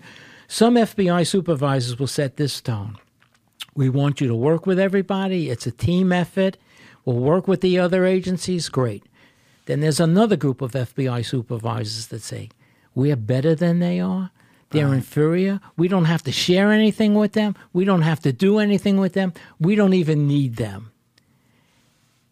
If you get the right supervisor, it could be a marriage made in heaven. You get the wrong supervisor, it could be a marriage made in hell. Unfortunately, I ran into a couple of marriages made in hell, and they're in the book, and mm-hmm. I and I and I, I talk about that. You know, um, certainly can't paint the whole agency with a broad brush because there's some truly outstanding, fantastic FBI agents. But I ran into a couple of arrogant supervisors, like you saw in right. the hearings, that just um, just re- refused to cooperate, refused to work with us. Hell, they wouldn't even do the lab work on the Swango case. That's an example, right? Well, there. good for you guys for going to go make those cases yourselves oh, yeah. and doing a kick-ass job. I said, "The hell with them." you know, I mean, it's a shame because all the agencies should be working. When all the agencies work together, the bad guys are in a lot of trouble. Mm. They're in a lot of trouble. But when there's agency infighting, who benefits from that? The bad guys. They're the ones who actually benefit from it. And when you left the government and went into private investigations, you're doing all investigations around hospitals and things that go wrong there. So yes. I would imagine you're dealing with clients who are taking the steps you wanted all these other managers to take, which is that they are looking into these things and they are trying to determine if yes. there's a case to be made. And I guess the second question there would be was it a part of your job to go make those cases and then turn it over to law enforcement? Or were you more like even serving the whole way You know through? what? I was never, ever inhibited by management from turning it over to law enforcement. That's they good. never said don't. They never said don't. It's not true in every hospital because I've had pe- know people who work in other hospitals where they had a different attitude. But in the hosp- hospital that I worked in, they were very concerned about fraud. They were very concerned about all these issues, and they they wanted to do the right thing. And it was really a, a pleasure to work for them. It, it really was a, a, pleasure to work for them. Um, but it's not that way in every hospital or every institution. Columbia. Did you read in the paper recently about the OBGYN in Columbia? Definitely didn't. Dr. Tell me about it. Dr. Hayden, or Hadden, I believe, H A D D E N. Well, Dr. Hadden sexually molested, Oh. I'd say about 250 patients. Oh, this is Columbia, New York. Yes. Columbia University. Yes, Columbia University. Okay, there he is. So this is like Larry Nassar type stuff. Oh, yeah, but let me tell you something. A number of the patients went to the hospital to complain, and their complaints were dismissed by the hospital management. The hospital management fought the police on every turn. Oh. All they did was defend this guy. Um, if you remember Andrew Yang, his wife, Andrew Yang, the presidential Yes. candidate, his wife was one of the victims of this guy. Oh, yeah. Oh, yeah.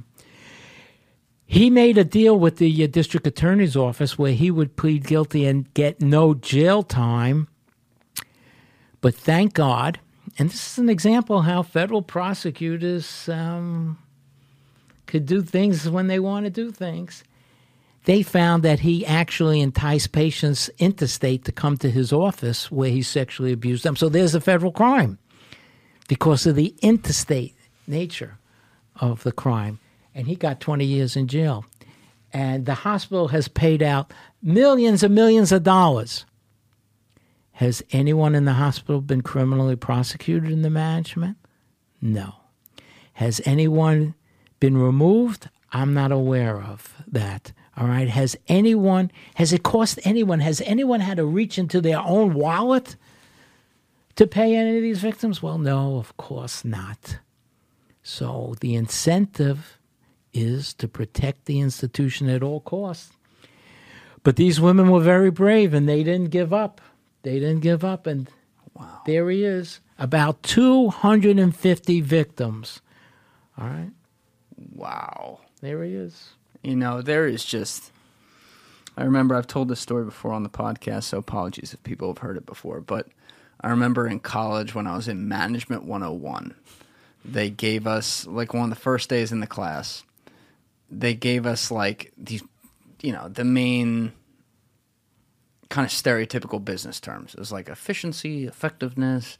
And then there was another one, and it said groupthink. And I was like, they must have invented this word. This isn't a real word. It kind of it looked like a stupid word to me. But then I, you know, I, I read what it was and I looked it up. I'm like, oh shit, it's in the dictionary. And the older I get, the more I see how it is the full explanation of almost anything that goes wrong in society. Not necessarily like the first initial act, but everything that happens afterwards.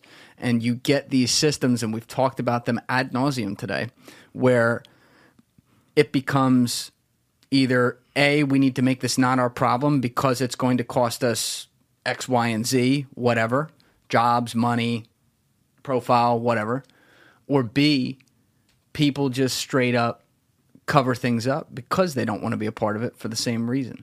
And I always wonder, you know, what it would be like to be in that role, to be the president of a hospital, and as one example, and get, you know, a couple patients come in and say, My OBGYN molested me, here's how he did it. Yeah.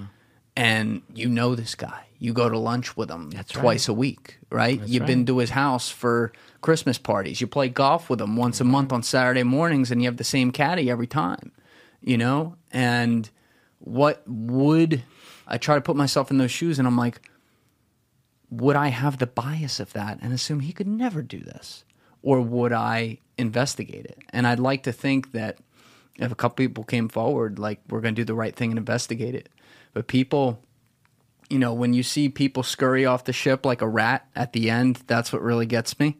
You know, at some point, there has to be enough that you do the right thing That's right. And something about that groupthink holds people back and I, I just wonder if these people are actually bad or they just they they did a bad thing like passively. It's a it's a fascinating thing, and and you, I, I don't know the people in these cases. I, it, you just kind of wonder it, but there I'm I'm sure that's you've seen that in almost every case you've ever worked. Yes, I have seen it. And I'm not saying initially these people are bad,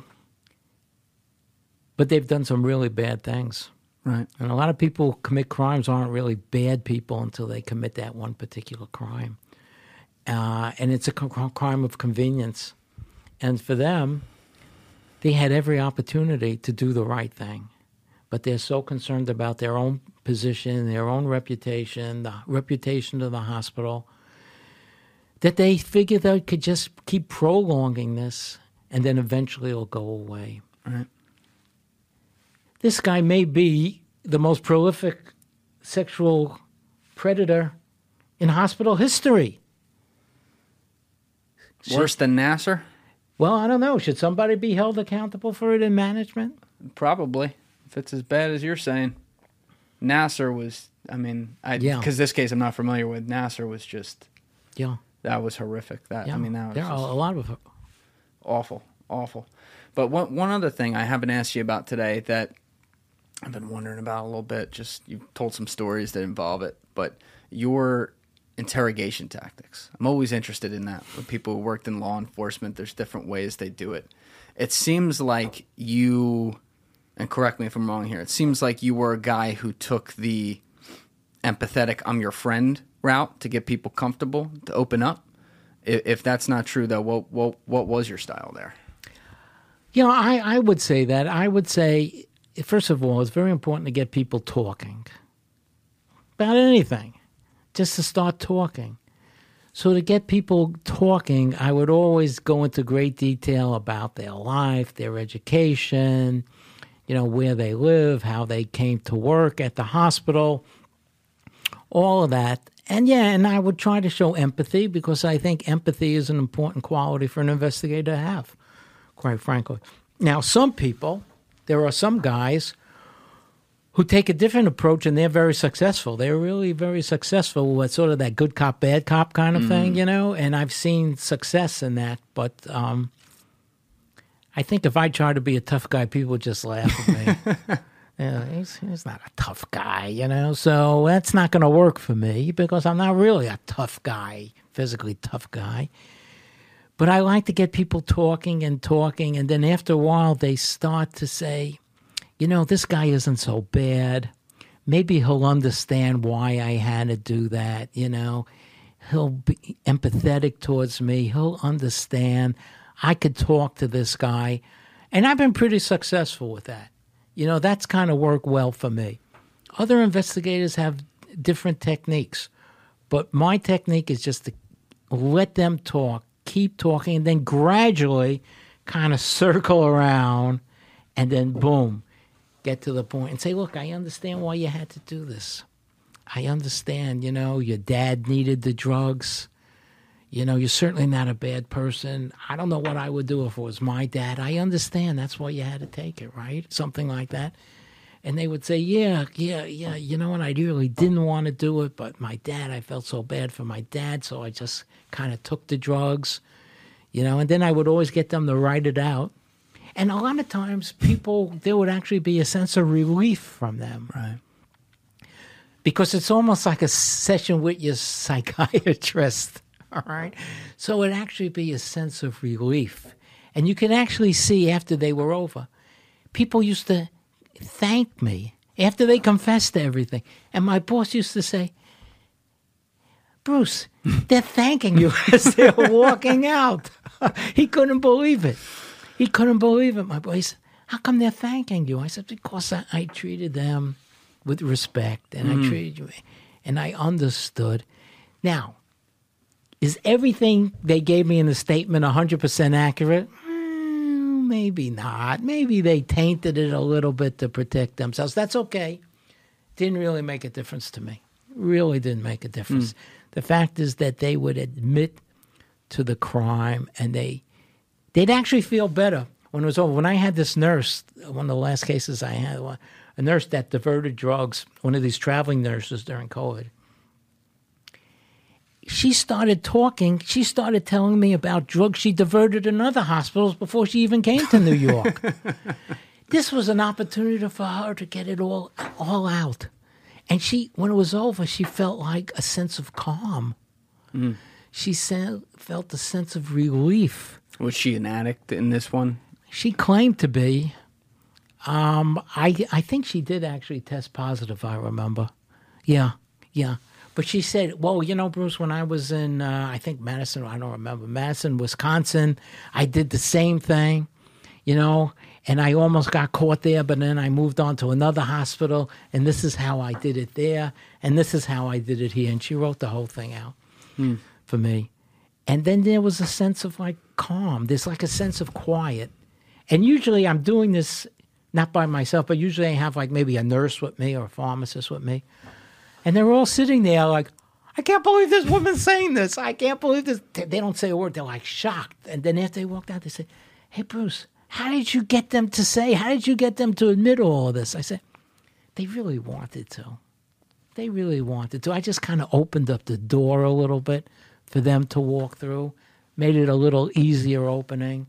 But they actually wanted to confess, most of them. Hmm. They just really wanted to get it out. It's almost like a cry for help, Yeah. you know, and that's very, very rewarding when it happens. Now, that's not true of my medical serial killers.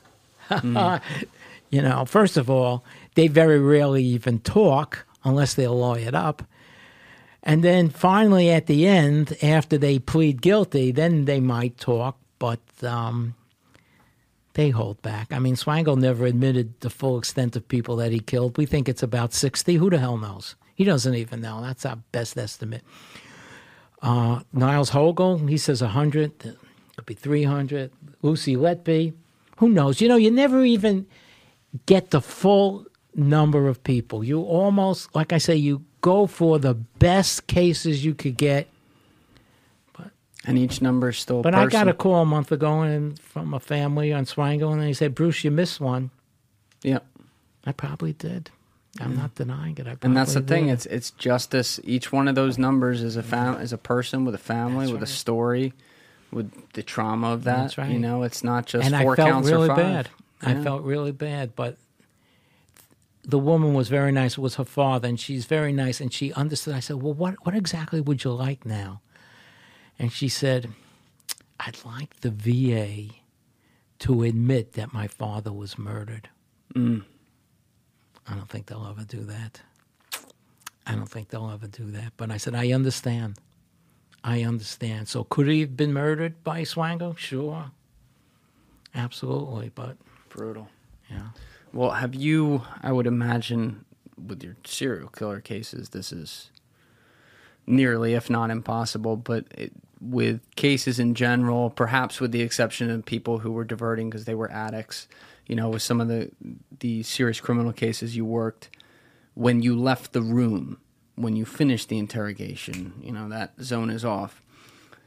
Did you ever feel empathy for some of them? Yeah. Empathy for how they got into that oh, position? Oh, sure. Mm. Oh, sure. Look, we're all human. Mm. I mean, I don't know. I don't know what would happen if my father was crying and crying for drugs and I worked in a hospital and would I be so tempted to I hope not. But I don't know. I'm only human. If I saw my father crying in pain and I could help him, I don't know. I'm going to be honest with you. I certainly hope not. I hope that I wouldn't violate the law and do that. But if somebody did it for that reason, I could understand. I certainly wouldn't take the drugs out of the mouth of another patient. That I wouldn't do. different. But if there are a whole bunch of pills in a drawer and I just kind of take them out, you know, and some of these people get pretty clever on how they do this. You know, hospitals, they have this thing, they have this cabinet, this cabinet um, called the Pyxis machine. It looks like, um, it looks like, remember the old Pez dispenser?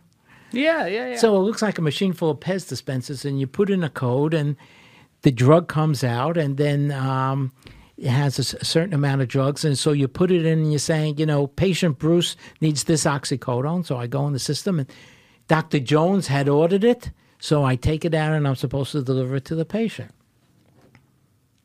Well, What happens if Dr. Jones is not available and the patient's really suffering? Well, as a nurse, I could go into that Pyxis machine and I could withdraw that drug, and then there should be a doctor's note later on saying that, yeah, you know, that patient really needed it. I wasn't around, so the nurse did the right thing by withdrawing it. But many times we would find that it was withdrawn and there were no doctor's orders, and that was certainly that was certainly a red flag. You know, people got very, very clever how they could open up files and pour out the drug and put in saline and put the draw the the cap back and make it look like it was never actually entered, or they will withdraw it with a syringe. They got very clever on how they could do it, but eventually they they get caught. I swear, some criminals, man, if they put that towards like curing cancer, we'd have we'd have a cure. God damn.